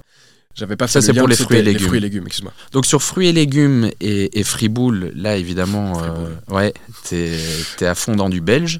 Et après sur ces autres produits, euh, c'est moins le cas. C'est au cas par cas et c'est en fonction de la transparence. Et ça reste un choix. Et je, je ressens en fait que vous préférez euh, un équilibre qui fait que dans l'ensemble, on avance dans la bonne direction. Oui, Plutôt que faire des choix, je vais dire, qui pourraient être plus drastiques, mais qui, vont, qui vont faire en sorte que soit le projet n'est pas viable, mhm, finalement, dans l'absolu, vous allez atteindre moins de personnes. exactement. Parce que imagine si on travaille que avec des produits belges en hiver. Mhm. Là, euh, enfin, il faut aimer le poireau et ça devient chaud. Je comprends. de, de faire, euh, de faire ses courses euh, à ce moment-là. Et d'ailleurs, euh, cette thématique de l'accessibilité, l'idée, c'est de permettre à tout le monde de consommer de manière durable demain. Et donc moi, je m'imagine souvent un, client qui irait euh, chez un retailer classique et, comment est-ce qu'on peut l'attirer euh, Comment est-ce qu'on peut l'attirer chez nous? Il y, a, une envie de, ouais, de, de chercher une solution et pas juste de, de faire ma part et de me dire, ok, moi, moi je suis tranquille, j'ai fait mon truc. Je crois aussi que quand tu as des enfants, l'envie de, de- d'offrir des conditions euh, ou une perspective d'espoir pour l'avenir, elle, elle change pas mal par rapport à ça. Quoi. Écoute, merci d'avoir été euh, un peu plus dans le détail sur euh, la façon euh, dont vous fonctionnez, comment vous vous approvisionnez. Ce qui m'intéresse aussi, c'est euh, du coup un petit peu les particularités. Donc, on a parlé du recrutement au début, donc euh, qui est pas mal. Et ensuite, un élément que vous avez également, c'est euh, les entretiens individuels. Ouais. Tous les mois, donc euh, avec euh, le manager et le collaborateur. Donc, soit euh, vous avec euh, du coup le niveau en dessous, je sais pas si vous faites les directeurs ou si les directeurs c'est fait par justement les, deux project leaders qui, gèrent ça. Puis ensuite les, directeurs de magasins font ça avec les, managers au sein de l'équipe et puis les managers avec les, autres travailleurs. Comment vous avez intégré ça? Donc ce concept d'entretien individuel euh, au sein du Barn Ben ça, par exemple, c'était quelque chose qu'on a appris chez Decathlon. Et c'est vrai qu'au début, c'est pas facile à implémenter parce que c'est très contre-intuitif. C'est tu prends du temps dans un métier Mhm. où ben, tu as très peu de temps parce qu'il y a quelqu'un qui t'attend en caisse, il y a quelqu'un qui t'attend au comptoir fromage. Je te parlais des, des frais de personnel, c'est quelque chose, euh, c'est, c'est un frais très important. Donc de dire on va travailler deux heures avec un étudiant en train de réfléchir à ce qu'on va faire le mois prochain, c'est contre-intuitif. Et donc, l'avantage, c'est qu'on l'avait vécu chez Decathlon et on voyait que ça fonctionnait très bien. Et en tout cas, nous, ça nous plaisait parce que ça nous permettait au quotidien de pouvoir prendre des initiatives et donc de pouvoir créer au quotidien, mais aussi de pouvoir partager ses frustrations. Parce que donc concrètement, on se l'imagine, euh, donc en tant qu'employé, tu as donc deux heures par, euh, par mois où tu vas pouvoir discuter euh, avec, avec ton manager de ton évolution au sein de Barn, de ce qui fonctionne, de ce qui fonctionne pas. C'est ça concrètement? Ouais. Ok. Exactement. Et vous le faites que ce soit pour un contrat étudiant de six mois Mhm. qu'avec un employé CDI. Mhm. Tout à fait. Bah, la durée peut varier, mais je crois que c'est au minimum une heure. Et puis, euh, en fonction des, profils ça peut, et des besoins, et ça peut durer deux heures. Quel retour vous avez des employés euh, Enfin, tu as des employés euh, là-dessus? Mais ici, j'ai un retour très positif et même de, manière générale, si tu veux, il y, a plusieurs objectifs. L'entretien individuel, si tu commences, il y a une première partie sur un ressenti du mois où là, c'est l'occasion de partager ben, ses réussites, euh, ses préoccupations. Et donc ça, ça permet de créer un cadre où tu peux parler à tête reposée des choses qui préoccupent, euh, qui préoccupent l'employé. Donc ça, je trouve un, moment vachement important où tu es dans une écoute active et où tu peux donner accès à l'information. Parce que ça aussi, c'est quelque chose que je trouve très important, c'est d'offrir un maximum d'accès à l'information à toutes les personnes au sein de l'entreprise. Quelles sont les informations qui sont le plus souvent demandées? Parce qu'ici, donc, on prend le temps de, tu prends le temps de tout m'expliquer. J'imagine que quelqu'un, euh, voilà, rentre dans le projet, euh, il n'a pas directement accès à tout ça, mhm. euh, parce que voilà, l'information transite. Il y a vous, puis il y a les différents magasins, les directeurs, et ainsi de suite. Qu'est-ce qui est en général demandé? Ici, je, crois que dans un premier temps, c'est très terre à terre euh, par rapport à des horaires, par rapport euh, à des tâches à effectuer en magasin, des, missions, des projets au sein de, l'entreprise, quelqu'un qui voudrait évoluer euh, au sein de, l'entreprise, ou quand il y a des, grands changements, si, on change de fournisseur, ben, de savoir avec qui on travaille. Parce que c'est ça l'avantage, on travaille avec, euh, et on recrute aussi là-dessus des, gens qui sont plutôt passionnés par mhm. euh, l'élément de, durabilité. Donc, euh, par exemple, on, démarre l'e-commerce. Ben, pourquoi est-ce qu'on démarre cet e-commerce? Quelles, quelles, sont les raisons Et donc, oui, il y a vraiment de tout en fait. Ok. Pourquoi on démarre l'e-commerce Du coup, j'en profite? Pour jouer dans un premier temps. Donc, euh, ici, de l'envie d'une fois démarrer un, nouveau projet, justement. C'était avec un directeur de magasin, Martin. Mhm. qui me disait, ben voilà, euh, ici en magasin, ça fait euh, un peu plus d'un an que je suis directeur, j'aimerais bien tenter une, une nouvelle aventure. Est-ce qu'on tenterait, euh, on tenterait pas ça? Et puis on n'y a pas réfléchi beaucoup plus que ça, tout en sachant évidemment que avec le comportement d'achat des gens qui change, par exemple dans le textile, c'est ce qu'on a vu, hein, le, nombre de personnes maintenant qui, font leurs achats en ligne euh, a explosé. Bah, je trouve ça intéressant d'aller tâter le terrain et surtout moi j'aime bien apprendre plutôt que avoir une approche théorique, j'aime bien faire et donc voilà, là aussi c'est un laboratoire où on peut tester ça. Et de nouveau où on peut jouer et où on peut s'amuser. Euh, à ce moment-là, c'était avec Martin et puis ça a été avec Tom justement, qui a fort développé l'activité euh, l'année passée.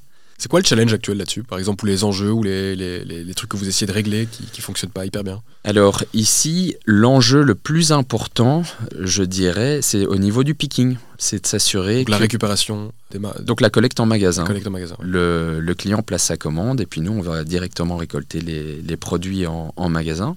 Et donc, euh, le plus gros enjeu avec, euh, avec les équipes, il y a énormément de personnes, on veut, on veut travailler sur la, polyvalence, ben, c'est un, nouveau process en magasin. Parfois, c'est pas évident. Hein. Quand, quand tu es dans le rush, tu peux vite oublier un produit. En plus, euh, nous, le service client, c'est quelque chose qui nous tient à cœur, donc on, va vraiment aller chercher la, perfection par rapport à ça.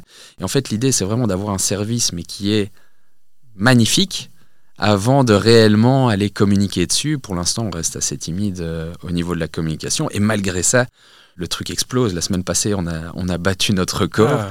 Et, donc j'en ai même parlé avec la, team de com en disant euh, est-ce qu'on peut un peu limiter la communication? Mais là, le bouche à oreille se fait euh, parce que je crois qu'on a déjà un très bon service. Ouais, on a envie que ce soit nickel, quoi. C'est dispo dans tous les magasins là actuellement? Ou c'est en test dans certains? Alors ici, on fait le picking dans notre magasin AXL. Et là, pour l'instant, les, les, volumes deviennent tellement importants qu'on hésite à, à, dupliquer dans un deuxième magasin. Ok. Il y a de la livraison, pas encore?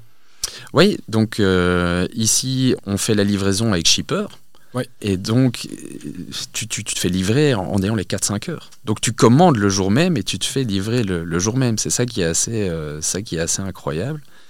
Et euh, qu'est-ce qui nous permet de faire ça? Ben, C'est le fait d'avoir des magasins physiques dans lesquels on, mhm. fait le picking.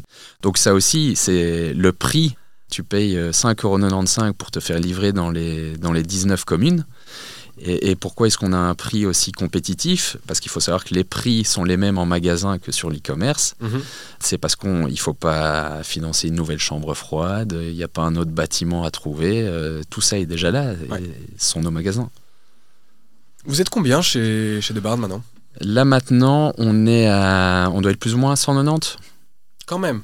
Et comment ça se répartit entre euh, les équipes opérationnelles qui sont euh, en magasin? J'imagine maintenant vous avez des, des boulots transversaux Oui, euh, que vous avez dû créer au fil des années pour peut-être la finance, la RH.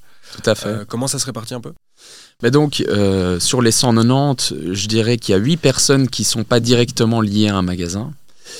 Et donc, en gros, comment est-ce que ça fonctionne? Chaque magasin a son directeur qui gère ça vraiment comme, euh, comme son entreprise. Ensuite, les directeurs sont coachés. Donc, il y a, là maintenant, il y a, 8 directrices ou, ou directeurs. Et ils sont coachés par Julien, par moi, Tom et, et Raphaël. Et donc, Tom et Raphaël sont, on appelle ça des project leaders. Ils font l'accompagnement de magasins et puis ils gèrent des projets importants pour l'entreprise. Et donc Tom, l'année passée, euh, s'attaquait à l'e-commerce. Mhm. Euh, cette année, il va s'attaquer à la digitalisation. Là où Raph, euh, à côté de l'accompagnement de ses magasins, a repris l'e-commerce et, et le développe. Très bien. Et ensuite, au sein d'un magasin, on a donc le euh, ou la directrice. Oui. Et puis on a des euh, team leaders, c'est ça? Exactement. Par euh, zone. Oui.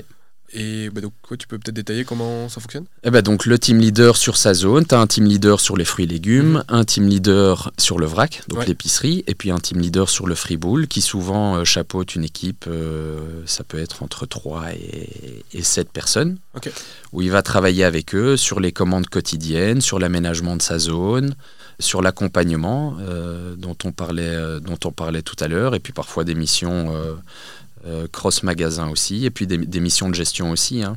Les team leaders aident euh, les leaders magasins sur euh, les forecasting des ventes, sur le recrutement, exactement. Sur sur la gestion du magasin, vraiment comme, comme leur propre entreprise. C'est un enseignement que moi j'ai adoré et donc on a dupliqué ici aussi au, au Barn. Et donc on se voit une fois par mois où on parcourt ce fameux compte d'exploitation. J'ai quand même l'impression, d'un point de vue extérieur, que bah, votre style de leadership, vous êtes assez dans la délégation et que ça a dû euh, aider aussi dans la, dans la croissance et la capacité euh, à évoluer parce que vous donnez les clés en gros du magasin à Exactement. une personne, une équipe Oui. qui, euh, qui se gère et vous avez des, des moments clés par mois mais qui ne sont pas un appel par jour pour, pour s'assurer que tout va bien. C'est que a priori, si ça roule, ça roule. Et, Exactement. À quel point ça fait partie de la recette du succès ça? C'est le plus important. Je crois. Mais de, de nouveau, oui, c'est cette envie de, de, de jouer avec les gens autour, autour de toi. C'est cet enthousiasme. euh, Tu, tu parlais des difficultés là pendant, pendant la crise. euh, tout le monde était arrivé avec des, des, des solutions, des, des- je trouverais ça tellement dommage de ne pas profiter de, la richesse des, des, points de vue qui t'entourent. C'est comme multiplier tes, sensibilités avec, euh, avec les gens qui, t'entourent. Et donc, au sein de nos équipes, il y a, ouais, y a, y a une, richesse, euh, une richesse incroyable et c'est ça qui fait. euh, c'est ça qui fait la force du projet. Et tu, tu parlais d'équilibre tout à l'heure entre vie privée et vie professionnelle. Ben, c'est ça qui, me permet de, faire confiance et de dormir sur mes, deux oreilles. Je suis parti trois semaines en vacances ici. Et, je sais que voilà, il n'y a, pas de problème. On ne m'appelle pas. Et, d'ailleurs, on n'a pas besoin de, mon avis. euh. et c'est ça que j'aime bien. Et, j'aime beaucoup la nouveauté aussi. Et donc, quand quelqu'un arrive avec euh, ouais, quelque chose de nouveau ou quelque chose auquel on n'a pas encore pensé, c'est, euh, je trouve ça un enrichissement euh, incroyable. C'est quoi ton rythme à toi de boulot? Moi, je fonctionne plutôt. Je suis assez, assez passionnel, quoi. Donc, C'est euh, les tripes qui parlent? quand. Hein? C'est les tripes Ouais, quand, quand je, allez, quand je suis dans le boulot, je, je, euh, je suis à fond dedans. Je préfère prendre des longues vacances où je déconnecte complètement et alors je suis à fond dans les, dans les vacances. En fait, je, je suis tout le temps à fond. Et, euh, et au boulot, euh, même chose. C'est. Ici, tu vois, je reviens de trois semaines de vacances. Ouais. Je, je commence par me dire, bon, calme-toi, fais à ton aise. Mais je sais que dans trois semaines, je serai de nouveau à fond dedans. Et puis, et puis j'essaye tous les deux mois, si tu veux, de, de me déconnecter de prendre du, et de prendre du recul. Mais je trouve ça un, thermomètre tellement important de, de, prendre du plaisir au quotidien. Euh, là, on part dans la partie peut-être un peu plus philosophique, mais Allons-y. on est dans le très terre à terre avant, donc. Euh, ouais, t'es, maître de ta vie. On parlait de cette liberté. Mhm. C'est, j'aime bien définir ce qui est important pour moi et joindre les actes pour faire en sorte que ça se réalise. Et donc, le, plus important, c'est le vécu du quotidien pour moi. Et donc, tu parlais par exemple de, de, l'expansion, à quelle vitesse l'entreprise grandit. Euh, moi, c'est pas tellement dans une optique de faire grandir mon entreprise, je vais plutôt me laisser dicter par mon envie du quotidien. Est-ce que j'ai envie d'entreprendre? Est-ce que ici, je préfère plutôt être un peu plus à l'aise? Et donc me, laisser guider par ça et plutôt avoir une entreprise qui évolue en fonction de mon ressenti du quotidien. Et moi, je vois le, le travail comme un, ouais, comme un épanouissement personnel. Et je connais mes besoins matériels, je sais ce que je dois gagner par mois, mais j'ai pas besoin de gagner plus que ça. Et, donc tout le reste, j'ai envie de le mettre justement au service de, ouais, de, de, de cet amusement. quoi. C'est particulier quand je j'entends ce que tu me dis maintenant où tu parles de l'importance du quotidien et du plaisir au jour le jour. Et ce que tu mentionnais il y a une heure à propos de cette projection dans le futur et pas trop dans le passé. Finalement, à ce moment-là, tu parlais pas du présent. Mhm. Tu as parlé du futur et tu as parlé du passé. Là, tu parles du présent. Et du coup, avec cette phrase-là, je te sens beaucoup plus euh, vivre ta vie au quotidien euh, sans avoir besoin de te projeter. Alors qu'au début de, l'épisode, j'avais plus l'impression que tu étais dans un, rouage machine. Bon, alors tu me dis que tu as travaillé dessus. Alors c'est mhm. peut-être ça qui, qui se dégage maintenant. Mais je sais pas, ça me, ça me, ça me marque euh, mhm. Je trouve que c'est. Euh... qu'il y, a un peu de différence entre les deux. Oui. As les deux. Enfin, moi j'ai les deux. Euh, il y a des moments où je suis dans, dans, la projection et. Mais même quand je suis dans la projection, hein, ça peut être enthousiasmant comme ça peut être plus lourd. Et puis, euh, non, le moment présent, justement, je trouve ça, je trouve ça quelque chose de très important. C'est aussi, par exemple, on s'est lancé dans le maraîchage. Ouais. une fois par semaine, euh, je vais travailler au potager. Ben ouais, je trouve que c'est un moment de, de ressourcement euh, important. Et même chose, quand, allez, quand tu es avec tes enfants, tu es, dans le moment euh, présent. Ils ont quel âge? alors j'ai l'aîné qui a 7 ans, ensuite le second à, à 5 ans, et puis la petite dernière à, à 2 ans et demi. Ok. et Julien aussi? Et Julien aussi, ouais. Aussi trois Ouais, trois. Ok. Vous êtes tous les deux les témoins l'un de l'autre, vous êtes tous les deux mariés Exactement. Et, on habite à 5 km l'un de l'autre, et, quand on part en vacances, souvent on part en vacances ensemble. ok, et vous êtes copains, j'imagine, avec. Enfin, vous avez des dîners, euh, euh, la famille se connaît, ils jouent ensemble. Euh... Oui, exactement. C'est chouette. Ouais. Cette relation, elle me. Enfin, je la trouve très belle, elle est euh, aussi inspirante. Comment vous la vivez? Parce que c'est une chose d'être amis, mhm. c'est une autre de travailler ensemble. Tu m'as dit que vous l'avez validé lorsque vous êtes côtoyé au boulot euh, au, Décathlon. Après, gérer une boîte de quasi 200 personnes, mhm. tu as des décisions à prendre tout le temps, importantes. À quel point ça a été mis à rude épreuve, ou pas du tout en fait, votre relation à ce niveau-là? Ben, Pas du tout, c'est ça qui est... Hum, ouais, qui, qui est... Ça c'est plutôt en regardant en, arrière. On, on s'est jamais engueulé quoi. Jamais? Jamais. C'est incroyable. Ouais. On s'est jamais engueulé. Bon, il faut savoir que Julien, il est, il est pisse, quoi. Enfin, je veux dire, c'est quelqu'un de très, très conciliant. enfin, conciliant, non. Je trouve que c'est une, personne, ouais, très, très chaleureuse. Il sait ce qu'il veut. Il est, mais, euh, mais voilà. C'est, je crois pas que c'est quelqu'un qui doit, qui doit souvent avoir des, des conflits. Ok. Toi, t'es plus à l'aise avec le conflit? Je sais pas si je suis plus à l'aise. Euh, je crois que je suis plus direct dans, dans ma communication, peut-être, ouais. Mais donc voilà, c'est un truc qui fonctionne, euh, qui fonctionne très bien. Et je crois que ce qui est important aussi pour le, le, boulot ou l'entreprise, c'est qu'un moyen, quoi. Et, et, pour moi, ma relation que j'ai avec mon meilleur pote, ben c'est plus important euh, c'est plus important que ça. Donc euh, Julien, ce sera jamais mon. Enfin, j'espère. En tout cas, jusqu'à maintenant, j'ai. Ouais. Euh, c'est pas mon associé. C'est voilà. C'est ce serait très triste de basculer dans, dans ce rapport-là, quoi. Et en parlant de rapport, au début en off, quand on discutait un petit peu, on préparait l'épisode quelques minutes avant, tu me disais que tu étais. Alors je, vais, je sais pas si ça va être bien exprimé, mais au pire tu me reprendras et t'expliqueras avec tes mots que tu n'avais pas envie que Barn soit associé à votre image à tous les deux. Que tu me disais, voilà, on n'a pas fait au lancement des photos. euh, Quentin et Julien euh, lancent de Barn, vous faites pas partie de la communication, vous êtes pas les, vous ne n'incarnez pas la marque euh, au niveau public. Mhm. Tu m'as dit que c'était une volonté de ta part ou de votre part. Euh, déjà, est-ce que c'est, j'ai bien exprimé ce que tu m'as dit ou est-ce que- tu- Ouais, Je ne sais pas si on ne l'incarne pas, mais ici, tu as beaucoup de startups où, où les, les fondateurs sont, sont très connus et sont parfois un élément de communication euh, majeur dans la stratégie de, de communication. Oui, c'est quelque chose qui, qui nous parle moins. Ok. Je crois que c'est... On préfère le côté concret, tu vois, de, de faire les choses. Moi, c'est ça qui me parle de, voir l'impact que l'entreprise a. D'ailleurs, au début, il y avait plein de choses qu'on mettait en place et qu'on communiquait pas au, au client final parce que c'était euh, c'était important euh, pour nous sur les filières, sur les visites de producteurs pour les pour les collaborateurs, le fait que les collaborateurs vont travailler chez les maraîchers aussi euh, pendant la haute saison. Moi, ce qui me nourrit au quotidien et ce dont je suis fier, c'est ça, c'est c'est le soutien que j'ai pu offrir aux producteurs avec les, les volumes qu'on offre avec nos, nos magasins et ça me nourrit moi.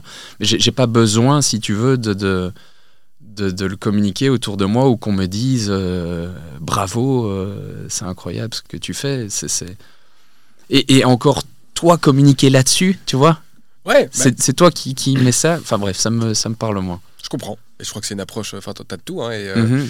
euh, la chance, c'est que vous n'en avez pas besoin parce que le produit parle de lui-même. Exactement. C'est aussi ça qui est différent, c'est que tu, euh, tu n'es pas une marque personnelle. Ouais, C'est de Barn et ça vous, ça vous dépasse ouais, ouais. dans le bon sens. Hein. Oui, exactement. Et, et puis c'est aussi c'est un exercice dans lequel moi je me sens moins confortable et de nouveau dans, dans cette envie de vivre ton quotidien et, et- et de retrouver ce que tu aimes bien, ben voilà. Si ça, me- si ça me fait moins triper, ben, Ah ouais. j'ai le luxe de pouvoir choisir de quoi mon quotidien est fait et c'est quelque chose que, que j'évite plutôt. Et en parlant de quotidien, vu que je te demandais tout à l'heure, mais euh, du coup j'entends qu'il y a beaucoup d'opérationnels. Tu fais encore des shifts euh, Oui. chaque semaine euh, dans un magasin ou Mhm. l'autre. Ouais. Genre combien d'heures par semaine? 4 heures par semaine et puis quand il y a besoin de plus d'aide, ça, ça peut monter à, à plus. J'imagine avec des ouvertures euh, potentiellement ou des rushs ou des gens qui sont moins, moins de personnel en une fois, un, creux. euh. Non, en fait, euh, j'ai dans mon agenda, de manière structurelle, toutes les semaines, donc le, magasin que je coach, donc là je coach le magasin d'Etterbeek, Ok. ben, je fais un chiffre par semaine de, de 4 heures. L'année passée, je coachais deux magasins, donc euh, le magasin d'XL, je faisais aussi un chiffre de 4 heures, et puis euh, au potager, le chiffre dont, dont je te parle, ça fait trois chiffres par semaine où je fais de l'opérationnel. Ok. Non, quand je te disais euh, les cas de figure où c'était plus au cas où tu faisais plus. Ah ouais, oui, Donc Là, exactement. j'imagine c'était quand il y a des, pas dire des crises, mais des éléments qui nécessitent que plus de gens soient, soient au fourneau. exactement. Et ce projet-là, on peut en parler un petit peu, on approche petit à petit de la fin. Donc, vous louez là des terres? Ouais. et vous allez en acheter? Ouais. Ok, comment, c'est quoi un peu le projet? Quand est-ce que ça a commencé? Comme la réflexion a commencé il y a deux ans, un, un peu euh, en partant d'un manque de connaissances. Quoi. Moi, je, vou- je voulais ressentir euh, ce que c'était euh, les difficultés de l'agriculture et puis la technicité aussi. euh. on parlait de durabilité tout à l'heure, ben, euh, de savoir exactement ben, de quoi on parle, qu'est-ce qui est durable, qu'est-ce qui n'est pas durable. Euh, au niveau des techniques agricoles, euh, qu'est-ce qu'on peut mettre en place pour justement euh, enrichir un sol Et vraiment un besoin de comprendre. quoi. Et donc, ici, je me suis dit, voilà, j'ai envie de démarrer sur un hectare, de trouver un, un, un maraîcher avec qui, avec qui faire ça. Et donc, c'est ce qu'on a mis en place. J'ai trouvé un David avec qui on a fait deux saisons maintenant et avec qui ça se passe, ça se passe super bien. Et donc voilà, on produit pour l'instant sur un hectare et demi. Euh, les terres dont tu parles, donc là, on a acheté 3 hectares à, à Esch-en-Refaille. Donc là, ça va être une, fameuse production, quoi.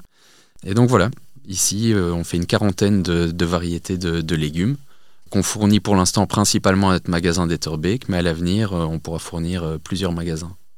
Ok, et donc concrètement, vous avez créé une nouvelle entité pour ce business-là? Tout à fait. L'idée aussi, tu as le côté écologique, et puis Ouais. tu as aussi euh, le, le métier agricole, euh, enfin le, le domaine agricole est quand même très compliqué au niveau de la rémunération, des conditions de travail. Et donc là aussi, je trouvais ça important de démarrer de zéro et d'être confronté euh, aux freins pour le démarrage d'un tel projet. Et j'avais aussi besoin d'être assuré sur euh, le fait qu'en tant que maraîcher, tu puisses gagner ta vie correctement. quoi. Gagner ta vie correctement et aussi avoir des heures de travail euh, raisonnables. Et quel est le, le deal? Donc là, vous travaillez avec un seul maraîcher? On travaille avec un maraîcher qui est donc responsable du projet, puis à côté de ça, il y a des saisonniers mmh. qui viennent travailler et, qui, viennent euh, chaque saison. Hein, d'ailleurs, eux, ça, leur arrange bien, ça les arrange bien. L'année prochaine, on a même un des saisonniers qui va passer en, contrat fixe. Et donc voilà, c'est Théo et Lola qui, qui bossent avec nous là-bas. Et puis il y a aussi les, les barneurs qui viennent donner un petit euh, coup de pouce de temps en temps ouais, pendant l'été. Donc ça, il faut savoir aussi, chaque magasin travaille en direct avec un, projet maraîcher euh, autour de Bruxelles. Mhm. Et pendant l'été, les équipes ont la possibilité d'aller travailler avec les maraîchers. Ok, donc c'est un shift payé par De Barn chez le maraîcher. Chez le maraîcher. Et en fait, c'est un, un win-win parce que pour eux aussi, c'est une formation. Euh, enfin, c'est génial d'aller travailler sur place et de se rendre compte euh, du travail. Ça leur permet aussi de partager beaucoup de convictions avec, avec, les clients. Donc, si tu veux, ici aussi, au niveau de la communication, à part les réseaux sociaux, nous, on ne fait pas des grandes campagnes de pub. Et en fait, le budget qui pourrait être prévu pour la pub, on préfère l'investir dans la formation et dans ces visites producteurs. Et donc, quand tu arrives en magasin et que tu, discutes avec un, des barneurs qui, bosse là, il, pourra te raconter plein de visites et plein de produits euh, où il aurait pu voir à la source comment ils ont été produits. D'ailleurs, c'est trop drôle parce que tu, vois les, ventes, par exemple, euh, quand c'est la saison des fraises, et quand les barneurs vont aller récolter les fraises, tu vois une accélération des ventes en magasin des fraises, parce que par après, ils passent et ils disent voilà, c'est récolté comme ça, c'est moi qui les ai récoltés. C'est marrant, c'est marrant à voir. Quoi. Il y a une question que je me posais qui, qui, est, qui est pas liée au projet du maraîchage, c'est euh, quel point vous déléguez les responsabilités aussi au sein des équipes et que du coup ça veut dire plus de responsabilités. Oui. Comment c'est géré par les équipes? Parce que ça reste des profils assez jeunes, ça mhm. peut être des grosses responsabilités. En termes de charge de travail, tu te retrouves des fois, en fait, comme tu dis, c'est leur petit magasin, leur petite euh, entreprise, avec euh, du coup les, les enjeux que, qui peuvent venir avec la gestion d'entreprise. Comment ça se passe ça? Est-ce qu'il y a des cas de, de difficultés, de surcharge? Comment, mhm. vous le, comment vous le gérez ça?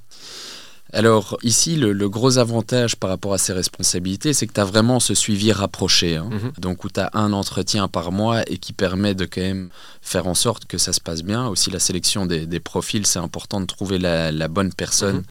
en fonction du niveau de responsabilité.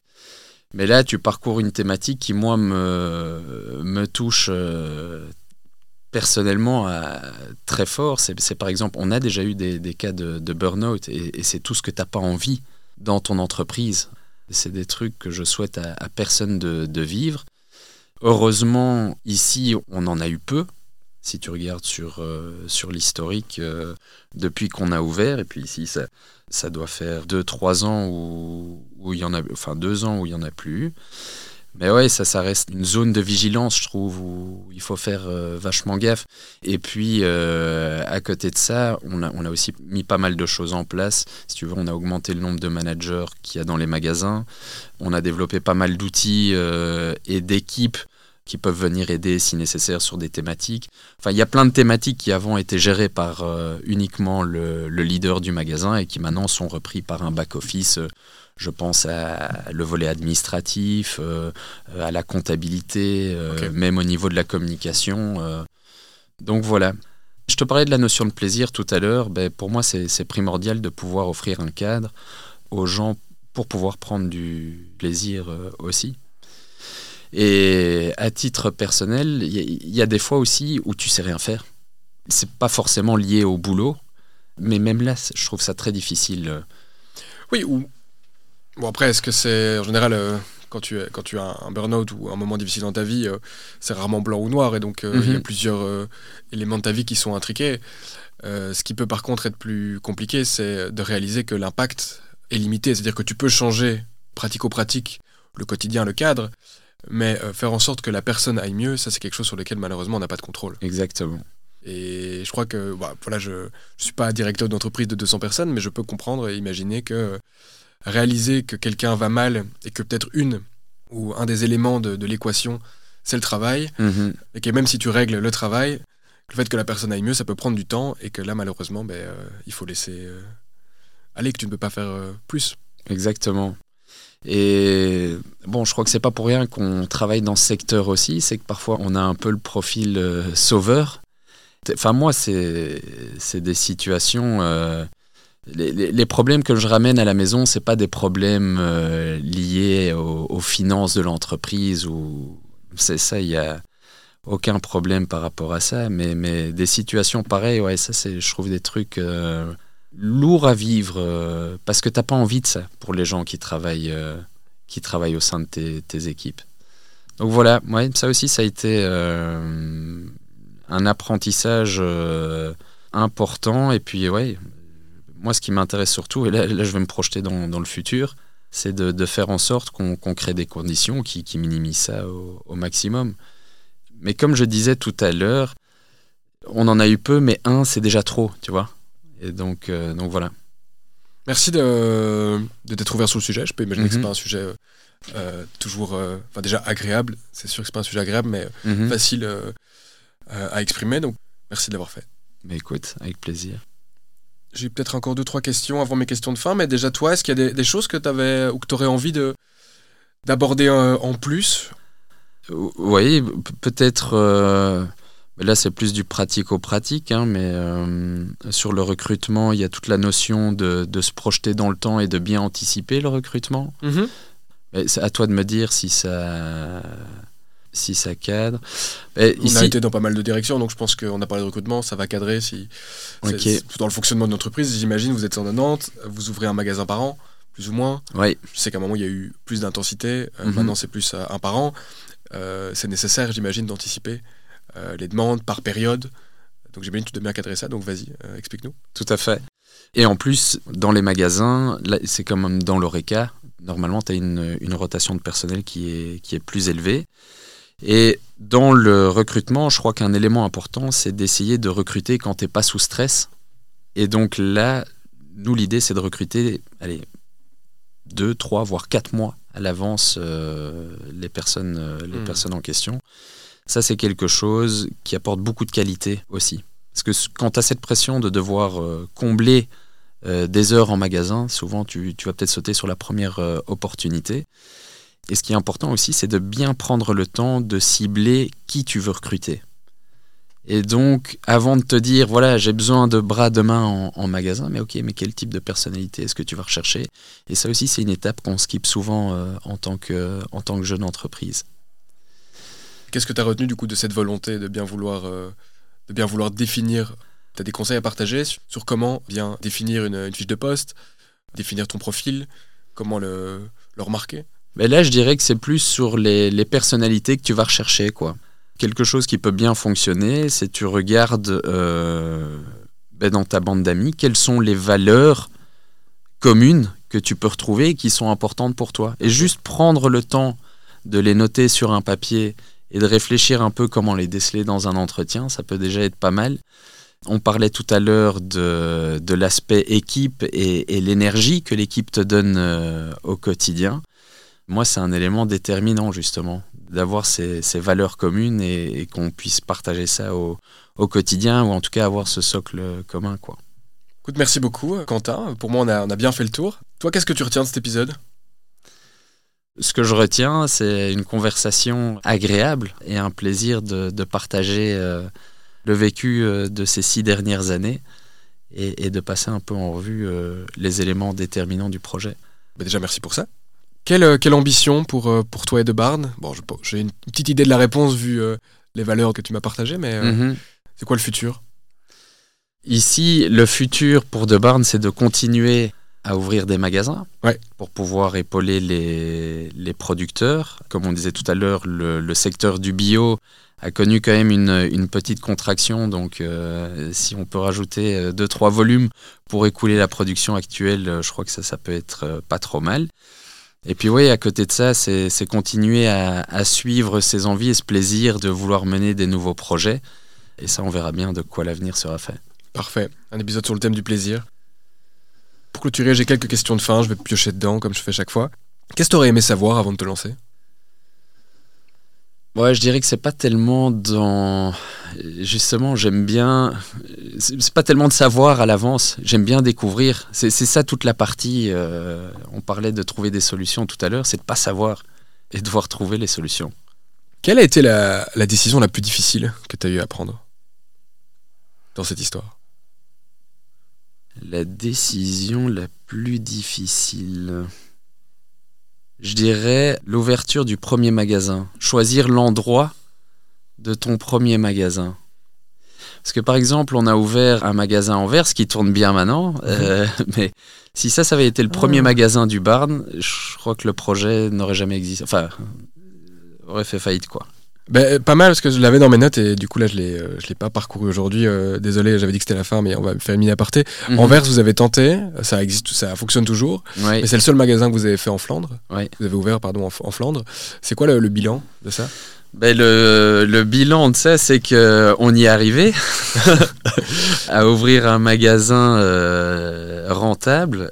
Mais les, les trois premières années, ouais, c'était c'était chaud, quoi. Euh, on on n'était pas du tout sur les, les mêmes volumes que nos magasins bruxellois. Donc on a ouvert le magasin d'Etterbeek et Saint-Gilles, et ensuite en même temps on a ouvert le magasin d'Ixelles et d'Anvers. Et heureusement qu'on avait trois magasins à Bruxelles qui tournaient bien pour, euh, Financer, euh. pour financer le, le magasin Anvers. Mais ça a été un enrichissement aussi parce qu'en fait, dans ces cas-là, tu, tu revois ton modèle de A à Z. Et donc, quand tu as la contrainte, c'est là où tu es le plus innovant. Et donc, ça a été un magasin pilote sur la gestion des, frais et sur l'essentialisation de voilà, qu'est-ce qui est réellement nécessaire pour faire tourner un magasin. Bon, ici, heureusement, c'est une, une expérience qui se termine, euh, qui se termine bien. Mais il y a des moments où ouais, on, on transpirait euh, un peu plus, notamment au moment de devoir renouveler le bail après trois ans Ouais. et de prendre cette décision est-ce qu'on continue ou est-ce qu'on continue pas? Et on est bien content de l'avoir euh, de l'avoir fait, mais ça c'était un petit dilemme. euh, ouais. Ok. Et comment tu l'expliques? Mentalité différente euh, Alors, mentalité différente, et puis aussi les, les conditions euh, à Bruxelles, c'est incroyable, mais la densité de population que tu as là, tu la retrouves nulle part ailleurs euh, en, En Belgique, Belgique. Et donc ici, autour d'un magasin, tu vas avoir dans un rayon d'un kilomètre euh, 40 000 personnes qui vivent, ben, à Anvers, c'est 9 000 personnes. Donc de facto, Ok, clair. Ben écoute, petite dernière. Ouais, quelle est la compétence ou le trait de caractère qui t'a le plus aidé, tu dirais? Ouais, je dirais le, le côté analytique, le, le fait de euh, d'essayer de, de- de réfléchir à un concept et de le transmettre euh, en chiffres. Par exemple, pour l'ouverture du magasin d'Etterbeek, j'avais dessiné le magasin sur un plan et ça me permettait De de, voir l'enveloppe que je devais, que je devais pré- prévoir. Donc j'aime bien réfléchir et justement créer le concept, si tu veux, dans ton imaginaire et essayer de le rendre le plus concret euh, possible. Et donc c'est bien prendre le temps à, la réflexion pour minimiser les risques euh, par la suite. Génial, merci. Où est-ce qu'on, j'allais dire, peut te suivre euh, J'ai vu que sur LinkedIn, tu même pas mis ta photo. Je pense pas que tu es très actif. Mhm. Est-ce que tu as un réseau social ou plutôt le réseau soci- les réseaux sociaux sur lesquels on peut suivre De Barn Oui, donc euh, vous pouvez suivre De Barn sur, euh, sur Facebook et sur, et sur Instagram. On essaie de vous partager justement un, un maximum d'histoires sur, sur nos producteurs et, et nos modes de fonctionnement aussi de la vie quotidienne en magasin. Parfait. Et euh, qui tu conseillerais euh, d'inviter sur le podcast Que tu connais, entrepreneur, entrepreneuse, euh, tous horizons, tous secteurs? Ici, le- le- le- la première personne qui me vient à l'esprit, euh, c'est Philippine François, qui est en plein lancement d'une plateforme de, de revente d'habits pour enfants de seconde main. Ça s'appelle Demain. C'est un e-commerce et comment rentabiliser un e-commerce. euh, Enfin, ouais, c'est un tout autre, tout autre challenge, quoi. Écoute, merci. Euh, merci aux auditeurs et auditrices qui sont euh, encore là, d'avoir écouté cet épisode jusqu'au bout. C'était encore un plaisir de l'enregistrer. C'était une journée un peu sportive, comme je l'ai dit. euh, Mhm. Mais je suis très content. Merci, merci Quentin. euh, Et merci d'avoir à pris, toi. d'avoir pris le temps et de t'être ouvert sur l'histoire du Barn et aussi en partie sur ton histoire. Ça m'a fait plaisir. Et oui, n'hésitez pas, j'ai lancé la fonctionnalité sur Spotify désormais de pouvoir ajouter des commentaires. Donc n'hésitez pas à donner un petit commentaire pour me dire ce que vous en avez pensé pour que je puisse continuer aussi à améliorer euh, ce contenu que je vous diffuse. Donc voilà, euh, à la prochaine. Et merci à toi. Ciao. ciao.